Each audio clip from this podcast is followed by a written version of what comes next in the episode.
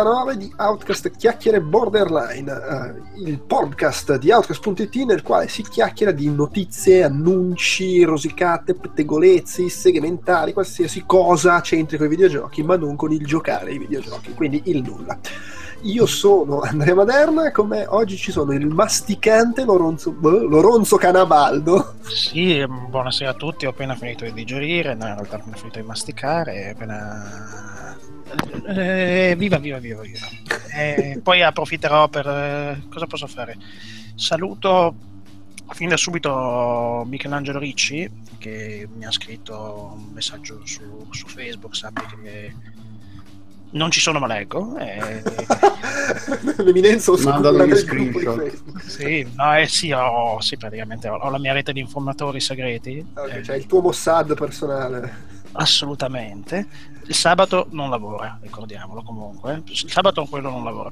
Eh, niente eh, che non arredati con Enter the Gungeon insisti insisti tirami anche qualche madonna e vedrai che ce la farai basta.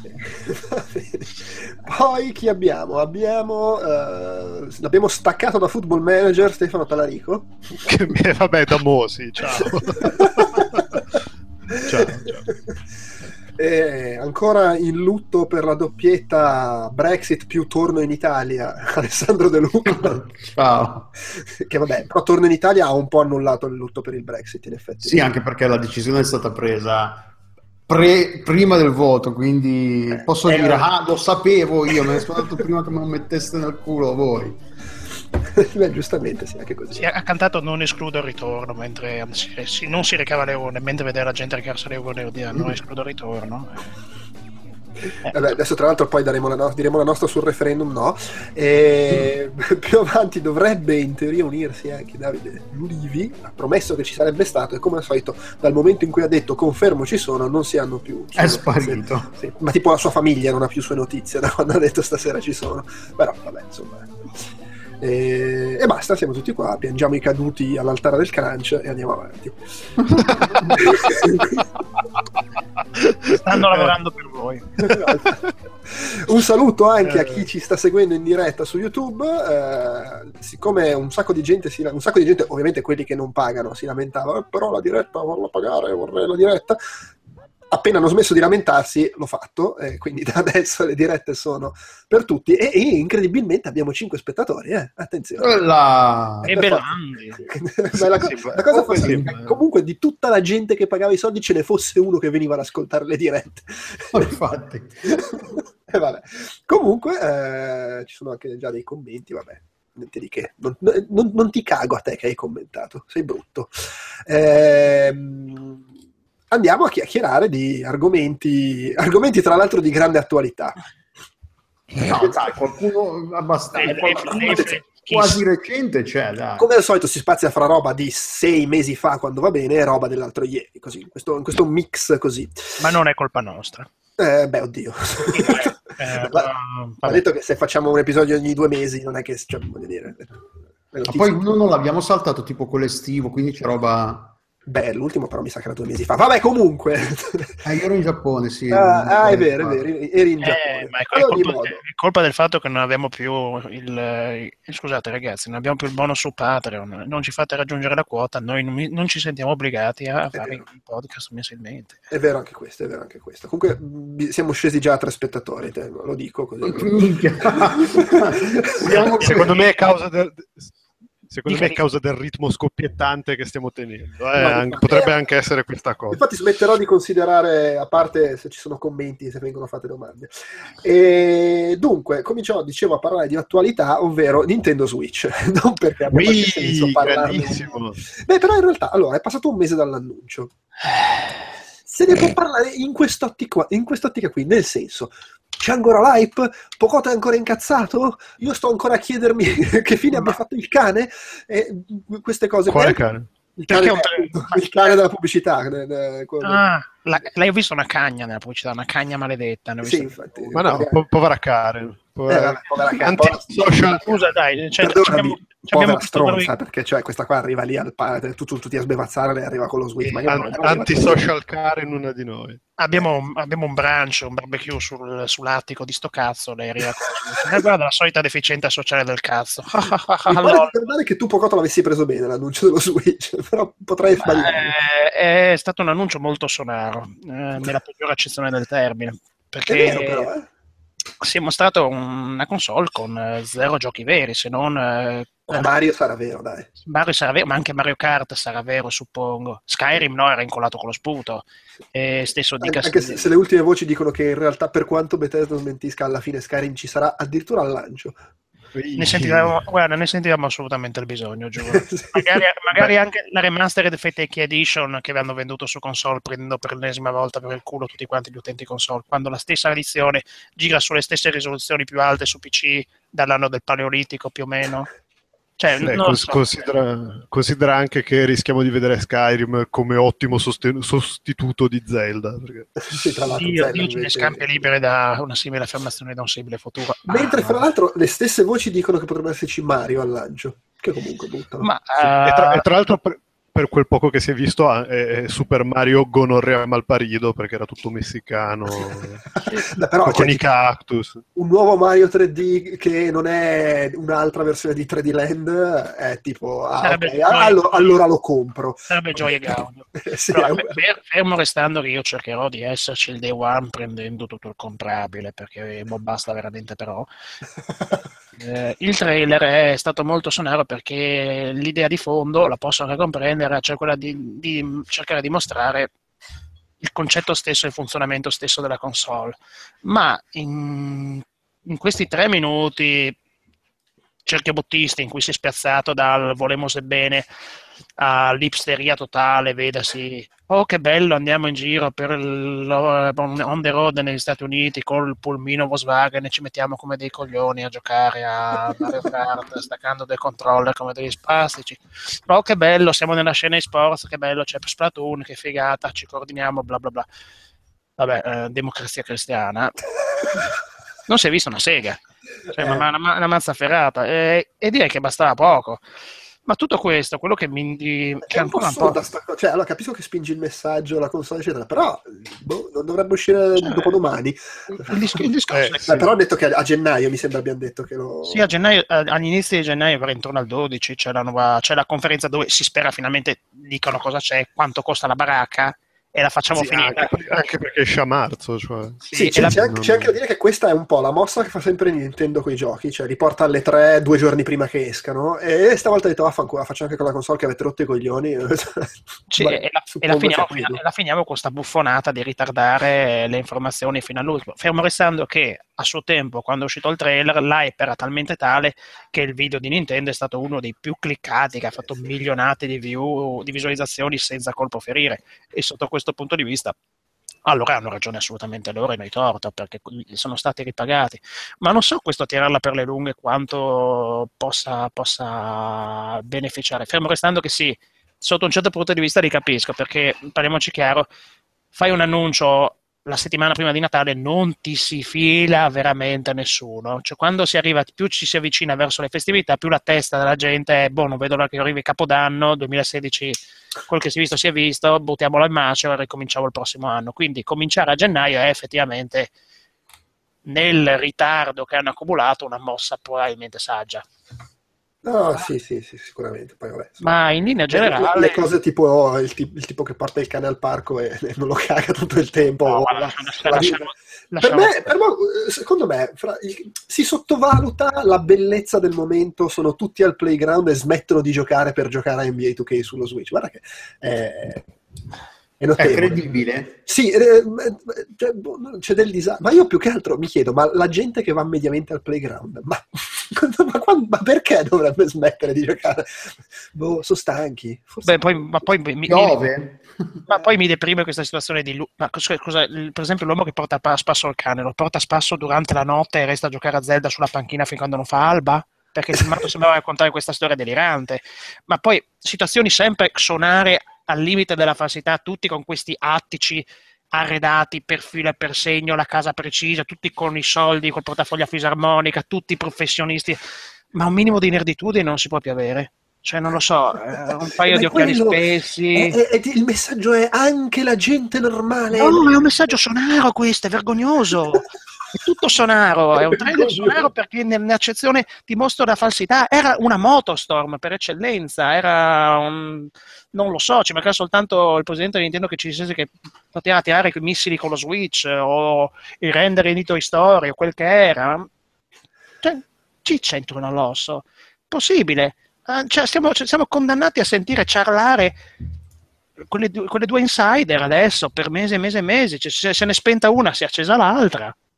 E che diamine, ma insomma, vabbè, e- escono poi ogni giorno tutto il contrario di tutto sui rumor, bla bla bla. Alcuni, per inciso, raccapriccianti perché l'episodio di Mario RPG con, eh, con i Rayman Rabbids mi viene voglia di sboccare in un angolo. e- mi- fermo restando che Paper Mario ci ho chiuso baracca da anni e basta, non- non ne voglio sapere. Dopo, dopo quello che per me era una sola, che era l'episodio per V, che è stato per me di una tristezza aberrante, ho detto, Vabbè, boh, cioè, comunque Pocotto, adesso diciamo la verità, eh, fanno bene, perché tanto noi siamo qui a dire, oh, pubblicità di merda, sarà un cazzo, ma non chi parlo, e poi comunque la compriamo, e magari anche al day one, e quindi eh, di noi non gliene frega un Ma cazzo, perché non- tanto sa che ci ha, provano a puntare ad altra gente e vedono se gli va di culo. Mi sembra questa hanno, più meccanismo. hanno- hanno ragione. Eh, in realtà, cosa, ma- cosa io eh, mi lamento? Mi lamento che manca un concetto di fondo pregnante, come era il trailer eh, del V. che Quando fu presentato a, oddio, io mi ricorderò sempre il, il- il trailer Los Angelino, beh, quando mm, simulavano col telecomando giocare a tennis, golf, la gente era letteralmente impazzita. Vabbè, secondo me c'è anche il problema Vabbè, che ma- era anche un, conce- un concetto di base più forte. Eh, quello il È discorso. quello, l'idea, Eh, sì, l'idea del. Wii U e dello Switch sono molto più, tra virgolette, ordinari, eh, sono molto meno eh, rivoluzionari, quindi è anche difficile che, lo, che tra- creino un trailer che veicoli trailer, un trailer rivoluzionario che veicoli un messaggio che rivoluzionario non è poi così tanto, perché non è più così tanto, perché ci hanno provato già con Wii U a fare sta cosa qua. Sono- sono- hanno fatto il next step che hanno tolto, il- hanno tolto com'era il Wii U io non ce l'ho c'è il cavo che lo collega al il paddone alla tv come collegato No, no, no, caricarlo, Madonna. poi te lo porti in giro. come- ah te lo puoi portare in giro Sì, sì, sì, sì, poi dipende dalle- dai muri che hai in casa se funziona o meno nell'altra con la, cons- con la console che è costretta a renderizzare due volte le immagini per inciso se, se de- se non ha il supporto mh, sì, c'è sempre previsto ecco insomma Scusate, sono appena stato illuminato tipo, su- tipo in Blues Brothers quando vede la luce divina che scende dal cielo. Mi è appena venuta in mente una cosa. Di Wii U, cioè di, scusate, di Switch, una cosa che si è detto è, beh però figata perché comunque per la prima volta c'hai la, la console da casa che ti puoi portare in giro, più o meno, no? Sì. Sky- Skyrim portati. Però stavo pensando, alla fine, eh, quando è uscito PSP, rispetto a PlayStation 2 era meno prestante, diciamo, era quasi non proprio Play- no, non era PlayStation, era una via di mezzo forse fra PS1 e PS2. Beh, Era- la- Ho la- PlayStation ma non era, ne- non era una PlayStation 2 sicuramente sì. e, e PS Vita è inferiore a PS4, non è- però insomma, non so, è, è a livello PS3 così a occhio. cosa lo Switch PS Vita dico. No PS Vita no non No. credo. No. No, scusate, è inferiore a PS3, cioè fra PS2 e PS3, no? È, è- è la console portatile non lo so sinceramente spesso la risoluzione aiuta ecco quella Sì, no, diciamo. Voglio dire, questa cosa qua, questo Switch che esce ha finalmente la console da casa, sì, ma la console da casa della generazione prima, cioè è la stessa roba, è, è- è una console portatile dove comunque non hai i giochi che giochi a casa con PS4 e Xbox 360, stai comunque... no assolutamente no È, è la stessa, cioè la cosa fantastica, stanno facendo una Tony Binarelli meravigliosa, è il gioco delle tre carte, siccome la attacchi anche in salotto ti sembra che ti porti in giro la console da casa e in realtà poi è comunque la solita console portatile. Ma in realtà meno tra l'altro, da le- casa. Le caratteristiche tecniche le hanno diffuse uffici- ufficiali no, no. No, no, Perché? no quello, che- quello che No, si dice punto- è che sanno- non le saprai mai non le- non le- sì, finché non esce di sicuro. È, quando una- uno non apre non lo smonta cap- credo sia solo una voce, non una, una roba, come si dice, una roba confermata, però dovrebbe essere che quando attacchi sulla base forse aum- aumenti una cosa che no si- no no No, No, mai stato- no, no, si attacca e basta, si interfaccia, in teoria attaccando Eh. alla base si interfaccia semplicemente in HDMI al Vabbè, televisore. comunque, cioè, quello che sto dicendo è che esattamente come PSP e PS Vita ti porti in giro, sì, i giochi della console da casa, ma di quella della generazione prima. E quindi Sì, ma il c'è un punto fonda- secondo me il punto fondamentale della questione è che eh, per Nintendo è una rivoluzione, nel senso che c'è sempre, cioè negli ultimi due anni ha avuto la, la console casalinga che non se la cagava nessuno, non aveva il supporto delle terze parti, eccetera, eccetera. Io sento un ritorno della Madonna e chiunque sia vaffanculo. Eh, Io sono con le cuffie, e- quindi... Sono che aveva sempre. Eh, ah, ah, ah, ah, ah. Sì? Comunque sì, eh, aveva, un, aveva la console casalinga sfigatella, aveva la console portatile che vendeva un botto con un sacco di giochi, un sacco- cioè un supporto medio decente e il fatto che Nintendo si sia decisa a fare questo cazzo di ibrido che tra parentesi c'eravamo tutti pro- auspicati prima che lanciassero Nintendo Switch Boh, cioè, secondo me è comunque eh, è una notizia buona, a prescindere dal fatto che poi la console farà magari tecnicamente cagare come d'altronde faceva cagare Wii. Beh, ma infatti sì, cioè, se ci pensi Eh. è, è- tutto un, un gioco di specchi perché ha, fa- ha fatto una nuova console che come console casalinga è comunque vecchia come console portatile è come le, facevano, come le faceva Sony potente ma Sì. ovviamente indietro rispetto a quelle da casa però con questo fatto che è entrambe le cose non ci fai troppo cioè, no figata è una console da casa che mi parto in giro no no è una console portatile che attacchi alla tv Allora, io, Sì, guardo, sì. io guardo un certo punto di vista e considero che hanno fatto miracoli col Wii U, che aveva un hardware piuttosto scrauso, e limitando la risoluzione comunque a 720p sono stati fra i pochi a garantire sempre 60 frame inchiodati. Mario, sì. Mario Kart 8 ha tutt'oggi una grafica che è allucinante, secondo me, per- per- per- per- perché non presenta sta potere muscolare, ma ha la capacità di renderizzare bene quello che fa. Ed è questo l'approccio Nintendo fondamentale. no ma Quindi- per carità cioè, non, non sconfinavo in quello parlavo solo No, di no, però è vero, su, su questo punto di vista è vero. Il discorso è che loro sono finalmente, sembrano intenzionati a fare all-in, cioè a dedicarsi a un, per quanto raccontino quella dell'orso che non andrà a soppiantare il 3DS, nell'attimo in cui mi esce l'indiscrezione di Eurogamer, per inciso Eurogamer che è stata quella che aveva riportato fra- per, per la prima la natura ibrida della console e che fra virgolette ha azzeccato tutto. E Eurogamer mi dice che guarda c'è il nuovo Pokémon in sviluppo che può comunicare con la versione per 3DS che rappresenta per la prima volta l'esordio della saga regolare su una console casalinga barra portatile io comincio a pensare che loro abbiano l'intenzione di fare all-in e di buttarsi a pesce su questa sulla va- o la va la spacca Ma sì, ma sarebbero idioti a non farlo. Fe- Fermo restando che se questa non vende un cazzo fanno il 3DS 2 5 minuti dopo secondo me perché comunque di quello ne hanno venduti 60 milioni Ma non- eh, poi il discorso, sai, sulla potenza io ragiono anche su questa cosa qui. Eh, bisogna vedere che versione del chipset Tegra di Nvidia Eh, ci sia dentro. Dovrebbe Ecco, sì, quello diciamolo perché le, le voci abbastanza confermate, quelle più, eh, di- dicono che, il- che la console sarà basata sul, Pascal, sul mi Tegra pare. X1 di Nvidia, che è quello che gira sullo shield di Nvidia, il set top box. No, sono una versione modificata di quello. Sì, sì, aspetta, quello che infatti, però l'Nvidia, l- l'X1 dell'Nvidia Shield è raffreddato passivamente, mentre a quanto pare quello dello Switch sarebbe nello, nel, nello Switch di, nel box di sviluppo del- dello Switch sarebbe raffreddato eh, in maniera attiva. Quindi si presume che i dev kit eh, attualmente in possesso degli sviluppatori girino a un clock più veloce di, del- scusate, dell'X1 standard che si trova nello Shield. Poi tutto qua, quanto sia possibile effettivamente un, eh, un- un raffreddamento attivo su un device portatile, boh, è anche un po' da vedere. Infatti ci sono un sacco di cose. Al momento pare che comunque co- quando è collegato a una TV, quindi quando il- la parte portatile è dentro il dock e quindi è collegata a una TV, in teoria dovrebbe girare a 1080, mentre la 1080p, mentre scala, scende a 720p eh, quando è staccato. Il problema sicuramente non è che diventerà un upscale, non è che il gioco girerà a 1080, secondo me per risparmiare sulle, sulle- su batterie e tutto il resto, eh, sulle prestazioni farà semplicemente un upscale, non è come su PC che aumenti la, aumenti la, la risoluzione effettivamente gira la risoluzione, anche perché poi fanno notare i paragoni, i paralleli sul, sul Tegra X1 eh, come Doom 3 BFG girava a 1080p a 60 frame al secondo mentre la versione che era uscita sulle, su PS3 e 360 girava a 720p e 30 frame al secondo.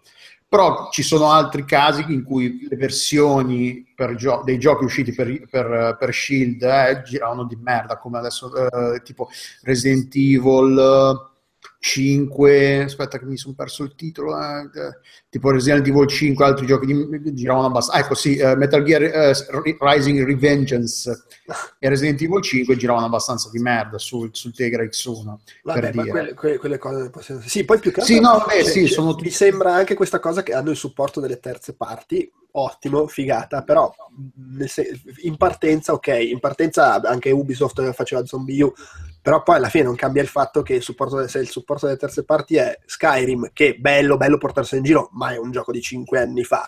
E in generale, eh, comunque, se la potenza della console è quella, sì, le terze parti però fanno le versioni sfigate dei giochi che fanno altrove.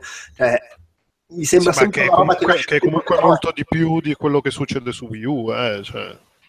Su Wii U hanno, hanno cominciato portando scusi, gli, gli, amanzi, i rimasugli che uscivano sei mesi dopo, anche un anno dopo, che erano già usciti dalle controparti. È chiaro che nessuno te ne se ne filava di pezza.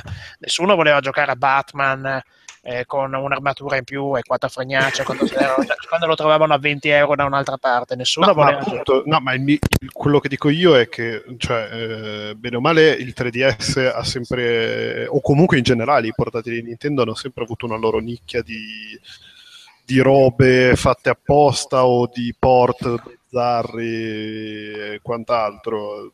Io credo che se Switch funzioni come sembra idealmente poter funzionare, eh, le terze parti si concentreranno a fare delle cose un po' più pronte anche per quella console, che poi magari saranno dei port sfigati, delle robe AAA che vedi ovunque. Ma intanto ci saranno tipo allo stesso day one e, e saranno accettabili e, e ci sarà appunto il supporto delle terze parti.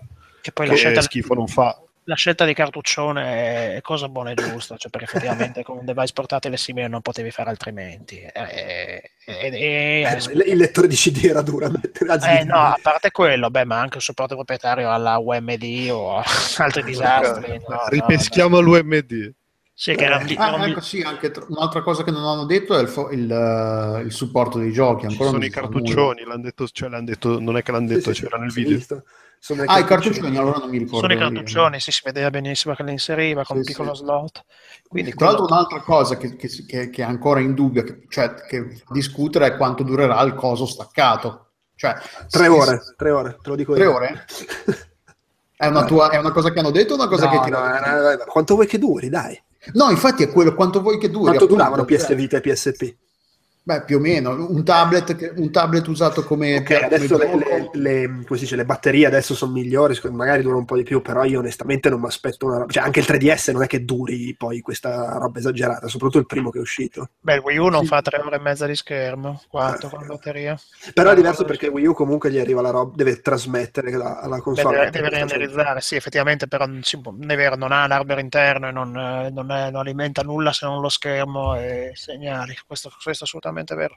Fermo restando che, vabbè, eh, io credo che quando arriverà ci- vivrò con la dock station e col pad aggiuntivo, quello è questa finita. Ah sì, perché poi c'è lo schermo e poi c'è il coso, che, i due cosi laterali che ci attacchi Sì, per usarlo di, come... di fa- di fare la gigrobo d'acciaio non c'ho proprio voglia e di- di- a, a me se non concesso che non abbiano che so perché sembra che le due componenti abbiano che mutino anche parte della tecnologia del, del Wiimote almeno quella ho avuto l'impressione guardando il trailer come Sì, sensore perché lo girano. sì, Adesso è un po' che non rivedo il tra, cioè l'ho rivisto, l'ho visto al lancio, poi non è che l'ho riguardato. eh, per, oddio, non, non ho partecipato a quelle milioni di. Non ho contribuito a quelle milioni di visualizzazioni, gli hanno data solo una. e poi boh, sembra, sem- sembrano anche avere dei tasti dorsali anzi sicuramente ci sono dei tasti Sì, dorsali accessibili anche quando le componenti vengono utilizzate in orizzontale Sì, che speriamo- e- speriamo e- e sono state create in maniera speculare perché sono praticamente identiche a questo punto per, per- per garantire poi che entrambi i giocatori possano fruire del, del medesimo contenuto nella medesima, mani- nella medesima maniera. Ci, ci fanno notare su YouTube, anzi ci fa notare un, un pregianza che sta commentando come un disperato, che la, la- la- la leaker che abbiamo, a cui abbiamo citato anche prima ha detto che la batteria dura meno delle aspettative, quindi forse tre ore c'è dell'ottimismo. Ottimista. Ah, la- Laura Kate o l'altra? Eh, l'altra. non, non so onestamente quale dei due. E poi dice, vabbè, per le ter- per le terze parti alla fine la cosa che conta è che ci siano i giochi, poi anche se sono le versioni povere chi se ne frega. Sicuramente dipende dal discorso che fai, nel senso se il punto è uno compra solo Wii U, e, scusate, Wii U, Switch, eh, e poi vuole giocare anche a nuovo Call of Duty, ce l'ha, magari non è figo come su PS4 Pro, però ce l'ha. Eh, Indubbiamente, dal punto di vista mio, di persona che magari vuole giocare a questo e quello, significa semplicemente che come al solito, come è sempre stato dopo il Super NES, compro una console Nintendo per giocare ai giochi Nintendo e altre tre cose, perché se io voglio giocare a Call of Duty non lo gioco lì. Io faccio i salti di gioia perché finalmente non avrò più invidia per Fire Emblem e non dovrò più lamentarmi del fatto che non esce. Perché, ecco, cioè, cioè, io per il Fates mi sarei preso il 3DS, poi viene fuori il ragionamento e dico, lol, no. Cioè, Eh, no, ma infatti questa cosa, se veramente diventa l'unica console Nintendo, è solo una figata, fosse anche solo perché escono meno New Super Mario Bros. Eh, Esatto.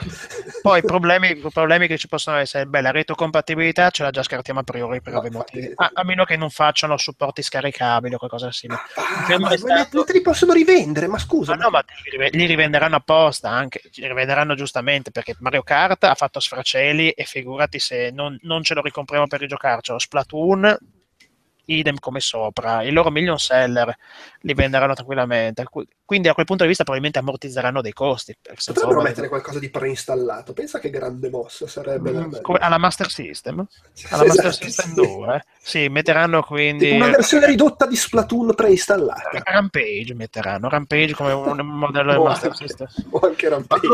Nel video mostravano appunto NBA 2K, 2K, non si sa bene che versione a questo punto, è tra quelli che comunque non è confermato al lancio. Cioè, loro non è neanche confermato che sia in sviluppo, loro l'hanno messo, però non è. L'ha messo soltanto per metterlo. Da- come giochi di lancio, a parte Skyrim che è di 5 anni fa, ma in generale a livello di giochi multiformato è inevitabile che se avranno dei giochi multiformato al lancio saranno comunque cose uscite mesi prima per tutti gli altri. no? Cioè, esci a, a marzo, non ci puoi fare un cazzo su questo. A meno che non esistano progetti satellite in sviluppo. No, chiaro, sì, lo che ne so, a marzo esce un gioco multipiattaforma ed esce anche per Switch, però se c'è sopra FIFA, NBA, queste cose qua, è per forza roba che è uscita mesi prima. Ah no, ma sì, figurati. Beh, Eh, sì, chiaro, chiaro, palese. questo. comunque sarebbe perché comunque questi giochi hanno aggiornamenti più o meno piccoli a livello tecnico su quale versioni saranno basati Eh, eh, lì, perché ok esce NBA 2K17 No, ma quello l'abbiamo detto, cioè Ah, qualsiasi multiformato è la versione più sfigata disponibile, a meno che tu non abbia un PC di merda e ci giochi su PC.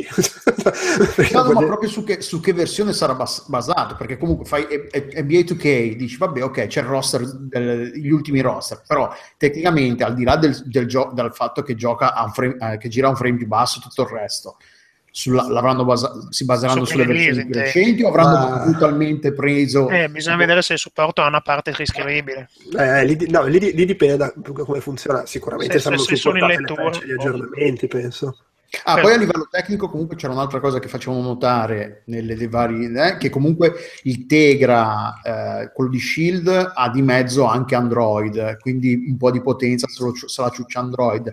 A questo loro suppongono che comunque lo Shield avrà un, un firmware, un, un OS proprietario, Switch, sì, sì, sì, probabilmente si ciuccerà meno risorse, potranno lavorare a un livello più diretto con i componenti hardware, però anche qua è tutto a livello di, di, di supposizioni, non c'è nulla di No, ma confermato. Loro sicuramente sanno eh, che in questo momento no, da- bocche, bocche cucite su questi aspetti, anche perché ritengo loro pensino che questi aspetti non interessano fondamentalmente a nessuno se non a, a noi di che ci piace parlare del sesso degli angeli, nel senso al pubblico interessa vedere cosa c'è e perché c'è, non come non il meccanismo di fondo. Però sì, eh, per esempio i salvataggi dove li farà? Sulla memoria interna della console o li, farà, o li scriverà per esempio sulla- sulle cartucce stesse che compie con i giochi? Eh, boh, sono tutte cose che sarebbe, che sarebbe interessante vedere. Mm, Come, come spero, spero vivamente che ci diano almeno quello, la retrocompatibilità con tutto quello acquistato sulla Virtual Console fino a questo momento. Aspetta, aspetta, aspetta, aspetta.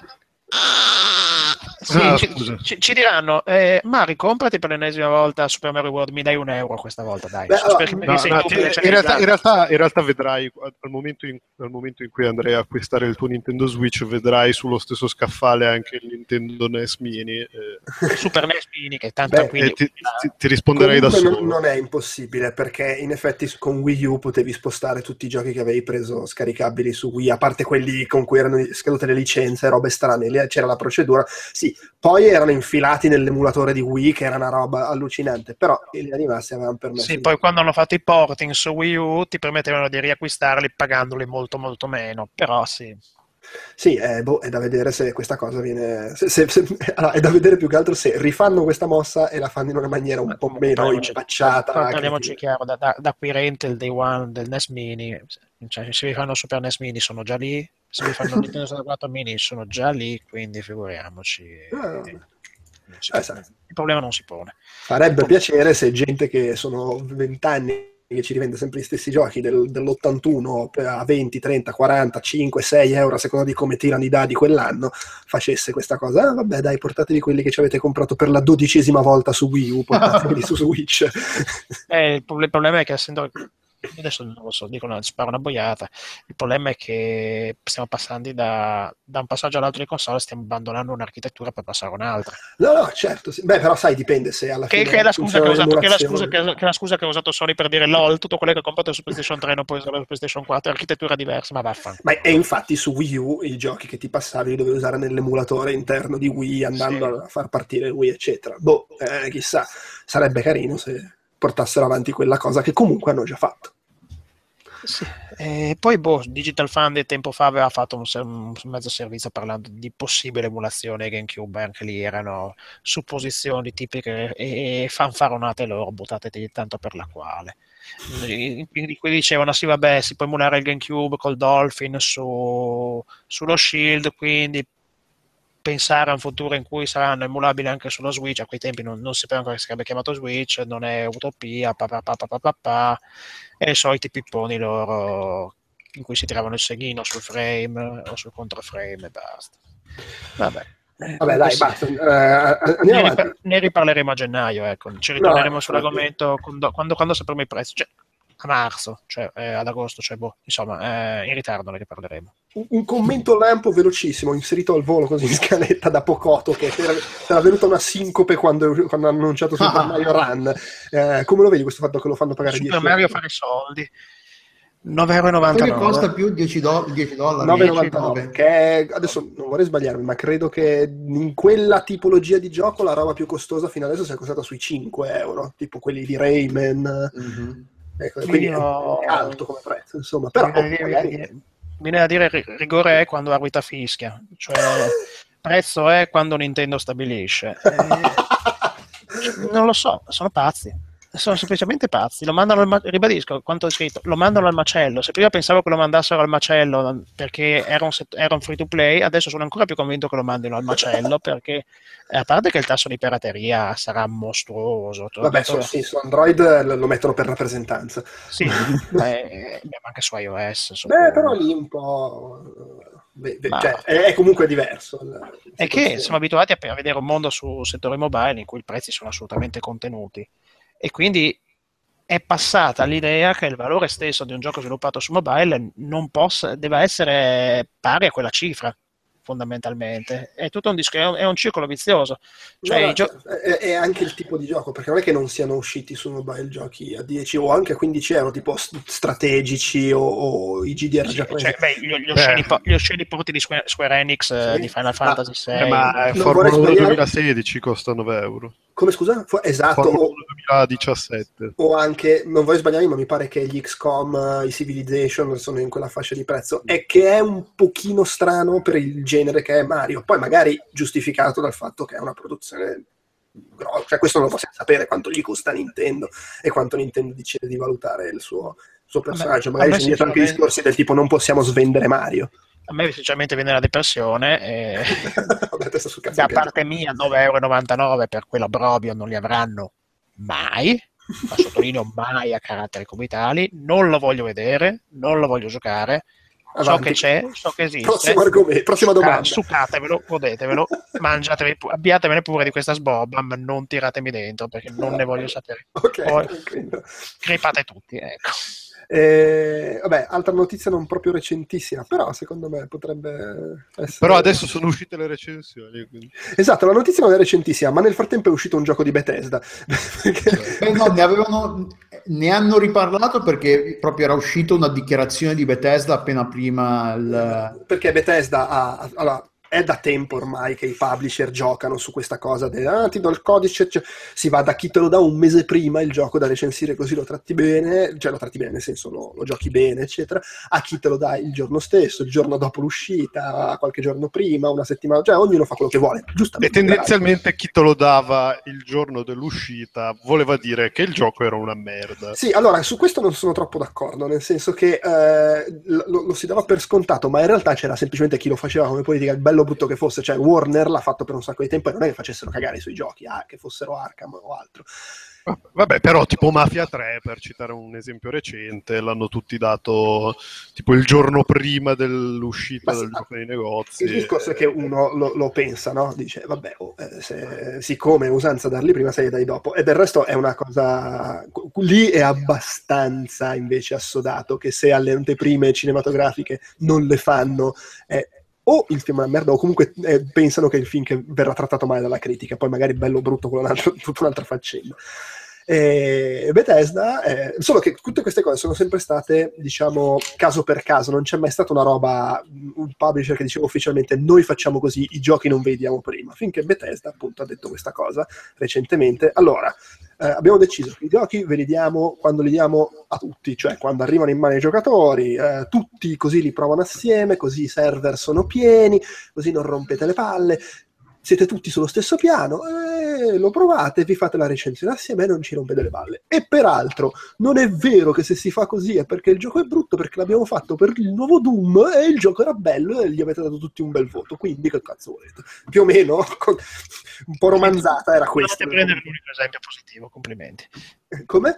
Andate a prendere casualmente l'unico esempio positivo Beh, per ecco. dire quello. Però loro hanno, hanno- sostanzialmente hanno detto questo nel comunicato stampa, nel- nell'annuncio ufficiale. Ovviamente poi è uscito Dishonored, che vabbè, in realtà sembra Su essere molto console bello. è bello, però Sì, su ma, ma anche, anche su PC, problemi. il problema è che su PC fa parte di quella simpatica cricca di, di giochi che escono e al lancio hanno 50.000 problemi, poi sicuramente c'è quello a cui funziona senza problemi, eh, però un sacco di gente... Funziona bene, però a Brocchieri a quanto pare funziona di merda. Sì, ma poi in linea di massima, se annunciano che faranno una patch eh, per sistemarlo il prima possibile, evidentemente loro stessi riconoscono che qualche problema c'è. E lì subito, vedi, eh, se il gioco non arriva prima, non si, possono, non si può documentare questa roba, questi malfunzionamenti, anche perché non stiamo parlando di una roba che viene risolta dalla patch del day one, ma di una patch che, che poi appena riusciamo. Allora, io- io cosa che a me ha fatto un po' ridere sono gli articoli de- che ho linkato in scaletta, che sono quelli un po' alla Kotaku, che fanno ah, queste compagnie che vanno contro gli interessi degli- dei, dei giocatori, ah, nascondono le, le informazioni fino all'ultimo per massimizzare i, ah, per massimizzare i preordini e tutte quelle cose lì. Beh, beh, è vero però in parte, eh? È vero, però è anche vero che ci, cioè, ci sono delle reazioni completamente spropositate per alcune cose. Cioè, vedono un trailer e gente, ah, minchia, preordinato subito. Vedono un altro trailer, ah, preordine annullato per quattro cazzate uscite o scritte. Cioè, alla fine c'è anche da dire che l'industria, come funziona il rapporto tra stampa, eh, publisher e clienti e, e- e acquirenti, cioè uno che fa un preordine, basta un trailer che magari è un, un trailer brutto, dice ah madonna, annullo il preordine, cioè il preordine prima l'hai fatto sul cazzo, l'hai basato sul cazzo e altrettanto sul cazzo basi l'annullamento. Cioè alla fine il rischio di comunque il rischio c'è sempre perché comunque le recensioni per quanto possano essere accurate, precise, eh, sono un, parere, un parere ogget- eh, obie- ehm, personale, quindi c'è il rischio che, che- che tu leggi la recensione, ah minchia è bello, poi ti sei in disaccordo perché sei- hai gusti diversi, però metterla così tanto sulla questione etica, eh, boh, secondo me alla fine boh, bisogna anche vedere quanto effettivamente spostano le, le vendite e le recensioni. Questa cosa qua io non, lo, non la, la, la, sappiamo, si sa. No, è impossibile avere... Le recensioni, le recensioni spostano poco, cioè parliamoci chiaro. Appunto, è quello. Cioè, cioè, la cosa che a me sembra assurda è che t- ci, siano, ci sono compagnie che basano eh, sia i bonus sia la politica di, cioè, eh, la politica di assunzione su Metacritic, su Metacritic, che, è un, che, è una cosa assolutamente assurda. Cioè, cioè ti dicono se, eh, siamo alla ricerca sugli annunci de, de, de, delle compagnie di videogiochi, c'è, c'è spesso, soprattutto, soprattutto, per i ruoli più, più importanti.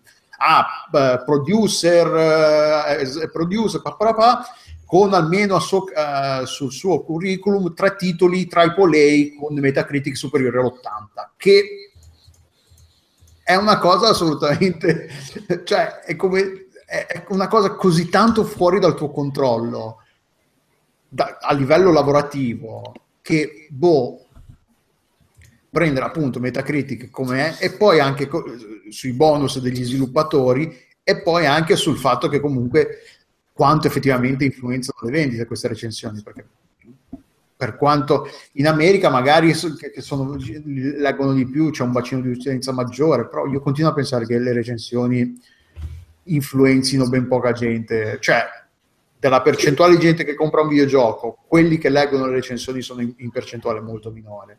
Va detto che comunque così facendo eh, bloccano, per quanto po- magari poco influente, l'unica cosa che, che, che, che, l'unico parere, le uniche opinioni, le uniche eh, cose eventualmente negative che possono uscire prima o del lancio o al lancio. Per quanto poco, non c'è più neanche quello. Sì, eh, ma la recensione, voglio dire, eh, non è una guida d'acquisto, però è un, è un qualcosa che dovrebbe portare, portarti a dire sì, sono convinto di, o, oppure, oddio, è stato trattato male, sai, mm, ci, ci ripenso, lo, magari lo recupero fra, fra tempo. Il discorso di base è questo. A mio modesto parere, fare i pre-order nell'anno di grazia 2016 è stupido. Per quale motivo? Perché tanto i giochi dopo due mesi li trovi a prezzo più basso, quindi chi diavolo te lo fa fare? Se a, a, a, a parte la scimmia che hai sulla Ma spalla, anche senza andare due mesi, uh, Titanfall 2 è già sceso di non so Beh, perché, c'è, perché c'è Black Friday in arrivo, per questo sì, però... sì, è, questo è il discorso di base. Chi diavolo te lo fa fare a pagare un, un occhio della testa a un gioco magari non ottimizzato quando aspettando qualche settimana lo paghi sicuramente meno, ci sono uscite le eh. patch, la situazione si è sistemata. Tutto questo discorso è un, è un circolo vizioso che, che vede anche la, fondamentalmente la stampa coinvolta, perché questo, questo, questo concetto di non, di non avere il gioco prima e non avere preciso l'NDA del giorno del lancio di pubblicare la recensione. Uh, le riviste sono costrette, sono, non dico costrette, però sì, no, anzi, parliamoci chiaro, sono costrette, sono, sono, ormai abituate a uscire tutte quante contemporaneamente lo stesso giorno, la stessa ora, con la stessa recensione. Perché? Perché se tu sei in ritardo e ti sei preso qualche giorno di più per analizzare il gioco, perdi i numerosi click che, che possono derivarne. La gente va a leggere la recensione dall'altra parte e tu hai perso il treno e resti così, col cerino in mano.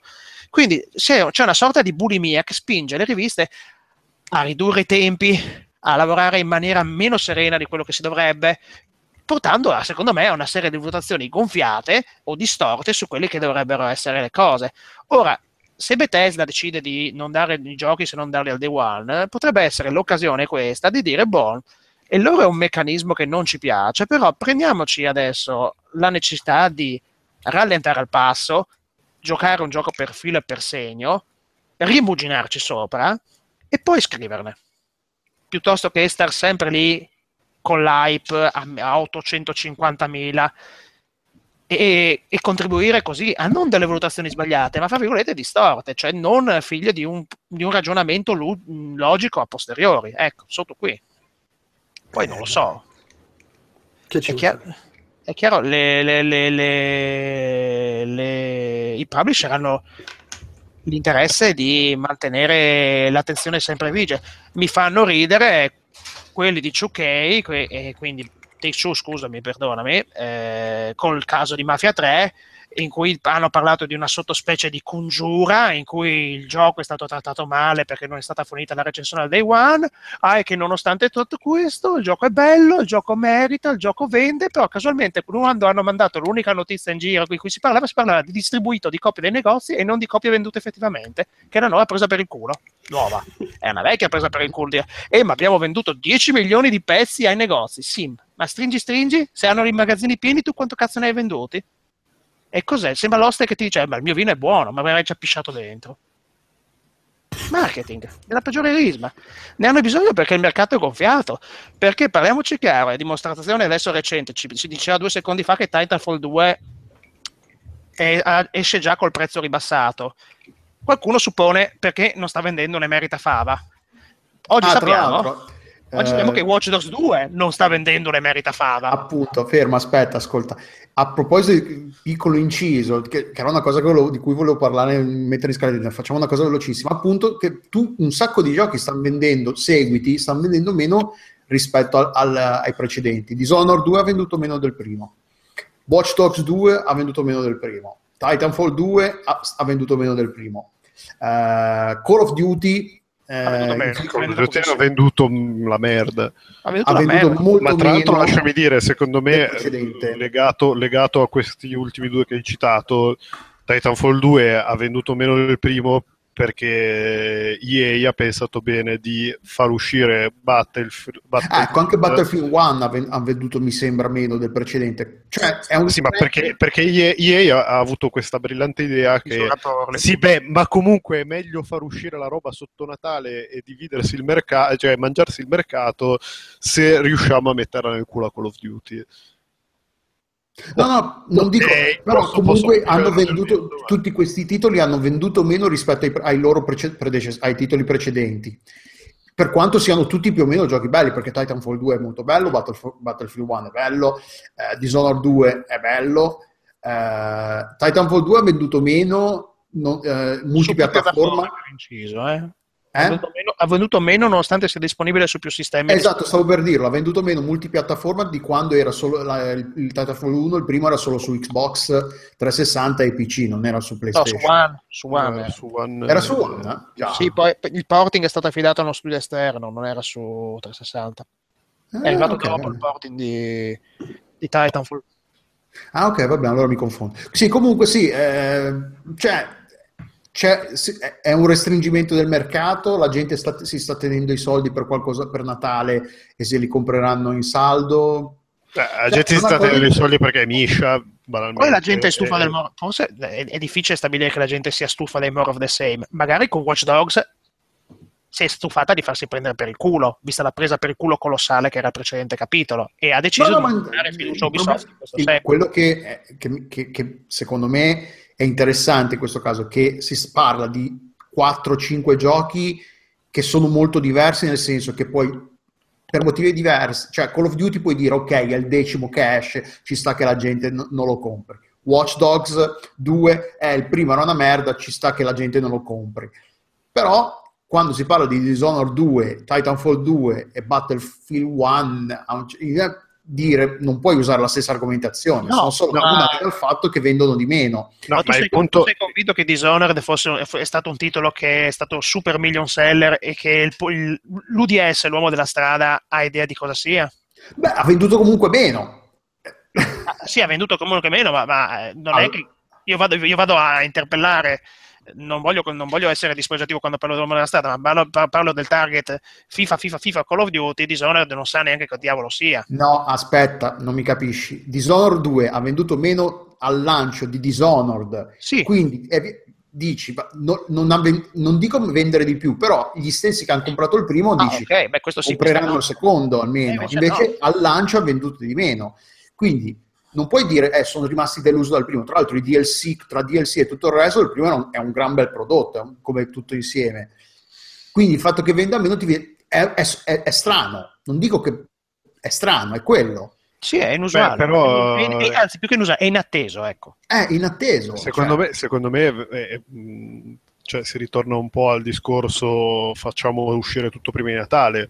Secondo Dici me... se- saturazione? se- eh, no, cioè, ma ba- banalmente stiamo parlando di cinque giochi, tre dei quali sono FPS, è ok che due di questi tre escono sempre di questo periodo, ma se di tre FPS due sono addirittura dello stesso producer, sei posso capire che tu lo voglia fare per metterla nel culo al tuo competitor, ma da un lato sei anche un po' stronzo, nel senso che Titanfall, cioè Battlefield 1 sembra davvero molto bello, io non lo so perché non- non- ho avuto la cosa che non l'ho neanche visto giocato da altri. Titanfall 2 ci ho messo le mani 20 minuti, mi sembra veramente ben fatto, ne sento parlare solo un gran bene e ho la netta, netta, netta sensazione che se fosse uscito a febbraio sarebbe andata, gli sarebbe Beh, andata era molto uscito meglio. a marzo. il primo era uscito a marzo, credo. se Era, non un- era uscito a un marzo, io non mi ricordo poi, scusate, Ba- Battlefield ha il problema che l'anno scorso è uscito un Battlefield col brand Star Wars. E che quello, Sì, tra l'altro. tra l'altro, Sì, sì, e, sì. e- quel brand era il momento in cui Star Wars stava, stava ritornando di moda e sicuramente ha contribuito a fargli fare più vendite di quanto avrebbe fatto se fosse No, stato un certo, Battlefield liscio come anche perché, anche, perché, anche perché quello, mh, se, se vi ricordate, era un po' falcidiato dal fatto che non c'aveva un cazzo a livello di contenuti. Battlefield 1 io sta cosa non l'ho letta né sentita da nessuna parte, quindi magari c'è, magari non ne hanno parlato perché Magari non era il gioco di Star Wars e quindi se l'era cagato. questo one paga d'asta perché l'amministrazione della prima guerra mondiale non fa così presa come, come hanno pensato Electronic No, Arts. certo, però voglio dire, siamo di nuovo lì, secondo me sono i- i- entrambi i giochi di Electronic Arts sono entrambi giochi ottimi, ci sta che Battlefield lo fai uscire in concomitanza con Call of Duty perché l'hai sempre fatto uscire in concomitanza con Call of Duty, dico solo che il fatto che in questo mese di novembre siano usciti tutti giochi AAA belli, grossi, eh, succosi da seguire abbia fatto male a- al mercato. È sempre stato così perché o comunque, o comunque, sì, no, è sempre stato così, però insomma. si Oh. diceva, e e sai cos'è? È divertente pensare che poi che sul contraltare è un NES mini nostalgico che vende a bancali. Anche perché boh, non hanno prodotto pochissimi pezzi, però che è andato via super esaurito da qualsiasi parte. E, e lì hanno fatto breccia sulla nostalgia e su tutto quanto.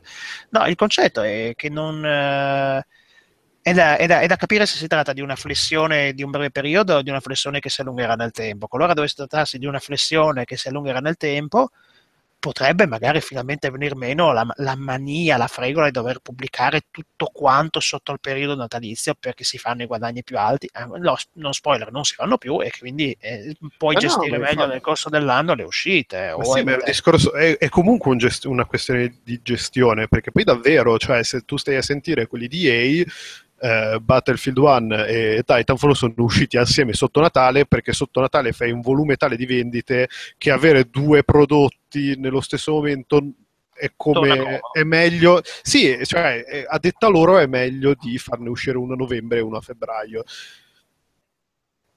Ora, io, io- io sono disoccupato e ne so una sega, ma mi sembra una troiata. Ci avranno ragione loro, cosa vuoi che ti dica? No, anche secondo me me, una anche troiata. secondo me è una troiata. Far uscire due giochi, fra virgolette, che rientrano nello stesso genere in un lasso di tempo molto limitato è stupido. Sono usciti una, una, se- uno a una settimana di uno a una settimana di distanza Tra dall'altro. l'altro, è, è allucinante. Esattamente, tipo il, il Battlefield 1 è uscito il, gio- il giovedì 4 e il eh, Titanfall 2 l'11, una roba del genere. Allora, Cioè, a me- ma a- uno è la prima guerra mondiale, l'altro è il futuro. dai, Sì, non ammettiamo so- per no, posso capirlo. ammettiamo per ipotesi che il pubblico che punta a Titanfall 2 per l'appunto non sia lo stesso che punta a quello di Battlefield 1. Ma questi due giochi di cosa fanno la- il fulcro della loro esperienza? L'online. E l'online funziona se trovi le altre persone. Se le persone si dividono in due giochi, E anche eh, c'è Call of che, Duty. che sto, Beh, che sto, in realtà sì, un che 2 sto a comprare io? Non compro piuttosto. Titanfall 2, spoiler per quando faremo il magazine, eh, il single player è molto molto bello stavolta. Vabbè, però comunque non puoi negare che sia un genere che No, però sì, quello sì. Eh, anche di Battlefield 1 hanno parlato bene della campagna, ma comunque, insomma, il multiplayer è abbastanza... Sì, gioca- c'è gente che non toccherà mai la campagna, giocherà solo online, ecco, per dirne una, come, come succede con Call of Duty, ecco. Io- o c'è gente che magari la campagna la gioca sempre, ma semplicemente perché vuole dare un primo sguardo alle mappe senza rottura di perché, o perché vuole avere gli achievement o per qualsiasi altra cosa, ecco. Sì, sì, sì, sì. Sì, quindi non lo so. È, è un sovrapporsi di troppe cose affini eh, che porta a- al, al disinteresse alla lunga. Eh, Ma sì, ma perché poi, da- cioè, ma, mh, di nuovo, storicamente, poi se vai a vedere, eh, tipo, già dicembre, dicembre-gennaio non esce mai una sega e, e fai fatica, fai fatica a scrivere robe che vadano online o sulla rivista. sì, o- sì, senza Cioè, c'è sempre, c'è sempre sto patimento per cui ti rifugi nell'indie e, e anzi, eh, poi di nuovo, storicamente tutti gli indie fighi degli ultimi periodi sono usciti appunto in quei periodi in cui i triplanos non, non- non esistevano. Tipo mi viene in mente Super Hot, che per me è il gioco dell'anno, che è uscito a febbraio. Cos'altro è uscito a febbraio 2016? Niente. Ma gli, gli indie escono quando sono pronti. Ecco. No, cioè, certo, sì. Sì, Allora, gli indie anche- possono anche magari pro- permettersi questa cosa qua di uscire un po' quando sono pronti. No, ma per loro, per loro è nettamente meglio. Io non mi ricordo più. Ah, beh, Rocket League. Il fatto che Rocket League sia uscito ad agosto per loro è stato un boost di vendite allucinante, come raccontavano alla GDC. Beh, anche grazie al fatto che sono andati su PlayStation Plus, quello è stato... No, vabbè, PlayStation Plus, il fatto che tutti i Twitcher erano presi bene, loro avevano venduto, avevano dato un sacco di codici ai Twitcher vero. apposta perché era comunque, un- era comunque quel gioco lì fantastico da vedere che ti veniva la scimmia da, da- da giocare se lo guardavi. E- e- però tant'è che una cosa fondamentale è stata usciamo ad agosto. Cosa, cosa- cosa c'è? Cosa esce ad agosto? Beh, non è uscito niente per dieci anni ad agosto. No, Beh, Doom è uscito, l'ultimo Doom è uscito a luglio, Maggio. è possibile? No, Eh, no, è uscito quest'estate. no, Fine è- maggio, è- fine sì, è maggio. uscito a maggio, sì. Ah, ok, mi confondo allora. Però comunque sì, cioè di nuovo, è di nuovo un periodo un po' Addirittura aspetta, fine maggio, poco prima di Los Angeles. Ok, allora mi confondevo. Sì, verso la fine di maggio, comunque pre e 3. Hanno fatto questa, questa mossa rivelatasi più che azzeccata. Sì, Eh, Sì, diver- la, la parola chiave è diversificare, ragazzi. Diversifichiamo. Facciamo le date di uscita un po' lontane da Natale. Sì, l'importante è non centellinare l'uscita una volta al secolo, non lo so, boh, ma forse è meglio a questo punto, crei più hype. Beh, perché se avesse, boh, se Electronic Arts, ribadì- ritorniamo sull'argomento, avesse, avesse dilazionato Battlefield 1 e poi Titanfall 2, la gente avrebbe tranquillamente comprato magari Battlefield 1, se lo sarebbe spolpato, poi quando gli sarebbe venuta a noia sarebbe saltato dall'altra parte. Ma sicuro. Eh, boh, chi è causa del suo male pianga se stesso, insomma. Ma sì, infatti. si fottano. Esatto. Che, che questa è la, la- traduzione più, più letterale, più veloce. esatto. È da, da- da pane pane vivo e vino. Va bene, dai, andiamo, andiamo avanti. e qua direi che non arriveremo in fondo alla scaletta. No, Ma questa doppiatori, tagliare. mh, avevamo parlato millenni fa dei doppiatori incazzati, dei doppiatori di incazzati, si sono incazzati ulteriormente, hanno chiamato la polizia.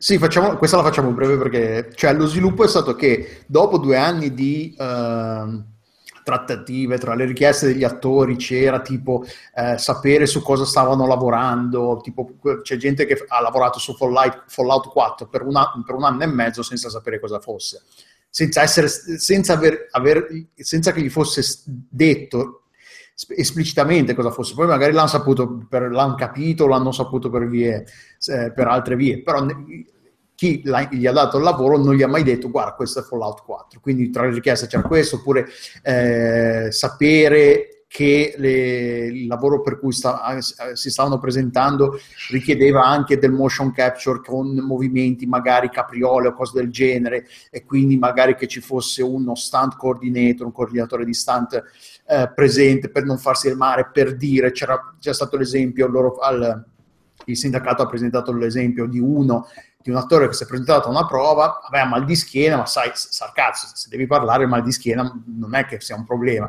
E invece sto qua gli hanno fatto fare piroette, saltelli, sarcazzo, si è fatto male hanno dovuto cambiare l'attore perché non poteva più lavorare. Eh, e due anni di trattative alla fine sono andati in sciopero perché le trattative non sono andate a buon fine, muro contro muro, come succede spesso poi nelle trattative tra datori di lavoro e, ehm, e sindacati. In questo caso però il sindacato è, adesso mi ricordo la, la sigla, è SAGTRA, Sarcazzo, una roba, e comunque non, non, non, amme, non uh, circa il 25% degli attori che fanno doppiaggio in America fanno parte, sono, aderiscono a questo sindacato. Quindi non è che questo sindacato ha detto si blocca il, tutta l'industria del doppiaggio. Si, il, i, i, i, membri di questo sindacato sono in sciopero. Però non ho più letto sviluppi una cosa del genere, nel senso Activision, Electronic Arts e altri, e altre, altri publisher hanno un, hanno messo online un sito in cui loro si difendevano e attaccavano gli attori, che è stata una mossa un po' abbastanza eh, triste dal, dal, mio punto di vista. Però sì, alla fine si parlava di soldi, si parla di, di, di, questioni di salute, le richieste sono le stesse di quelle che abbiamo parlato un paio di anni, di anni fa. Eh, però non so, non so, poi se, siano ancora in sciopero, perché poi non ho più letto nulla, non so se non ci siano stati sviluppi. E... Però per un, per un, certo periodo li, le prime cose erano, eh, oddio, si blocca tutto, non, non escono più giochi, una cosa o l'altra, invece boh, Pare eh, no, escono, tutti, escono, tutti, i videogiochi muti. Tutto, c'è, la cutscene, come, c'è la cutscene in cui i, gio- i, modelli poligonali muovono le labbra e poi schermo nero. Oppure no, fanno come in Polonia. In Polonia di solito la, la, la, traccia audio originale viene messa tipo al minimo. E poi c'è uno che, che parla. Che merda, che... Come, come, come, i documentari su Discovery Channel in Italia. Che merda, che merda. Imparate l'inglese, stronzi. Questi sono film e non solo, di solito è un, è un, tipo, è un uomo che fa tutte le parti. Cristo, Cristo. Comunque, è la, vabbè, Pietro Baldi, Pietro sono... Baldi in Italia fa tutto. Eh, Comunque è la, è la, rivincita di Rare, perché saranno tutti fatto... Oppure di, come si chiama, uh, Animal Crossing. esatto. No, anzi, no, aspetta, è la rivincita degli, adulti, degli, adulti, degli adulti dei Peanuts, che parlano esatto. sempre col trombone. che bello. Eh, che roba magnifica. E, e niente. No, eh, Gio Peppe mi sa che è andato, è andato per campi. Ma c'è un Landini del, del sindacato doppiatori americano. Un Landini nel senso un trattore? Non, sì, un testa rossa Landini proprio. Hanno un loro dis- eh, rappresentante che è Rodriguez, Hernandez, un, un eh, eh, Santiago della io, so, io soy Pablo Emilio Escobar Cabron esatto. Plata o plomo. plomo, plomo è, è l'equivalente messicano di Steven Spielberg non iscritto al sindacato paradossalmente. Il signor Spielberg il signor Spielberg che meraviglia. Eh, sì, Ma... solo per voi sempre per voi Ma 15 anni di JRPG in 15 giochi storici in che senso? Eh, era, era una segnalazione. per, per, chi li, per, chi li, conosce perché è una, è una bella panoramica di eh, videogiochi di giochi di ruolo non so se sono i primi in ordine eh, adesso mi, eh, in ordine di, ehm, di, uscita o sono titoli che hanno praticamente creato il, il, il, genere però si tratta di sono giochi usciti tra il 1982 e il 1987 uh-huh. su svariate eh, piattaforme disponibili al tempo. E c'è, c'è roba, eh, ovviamente si parla di 82, quindi cosa siamo? 30, 34 anni fa circa, 30, più di 30 anni fa circa. E, e si tratta di, di roba gra- con grafica minimalista, sprite grossi come, come buchi di proiettili, come cocomeri. Sì, sì, ma c'è anche roba in ascia, cioè qua, proto asci. Ma tra l'altro eh... per un attimo ti è venuta la, la Eve, la Eve No, da, l'ho fatto apposta perché volevo fare dove? proiettili gro- grossi come cocomeri. Ah, io, io, io, a parte Idlide dell'84 pre-84 non ne conosco mezzo. Eh, ah no, ma io magari... non, Tower of non, sì, non conosci neanche The Legend of Zelda, tra l'altro.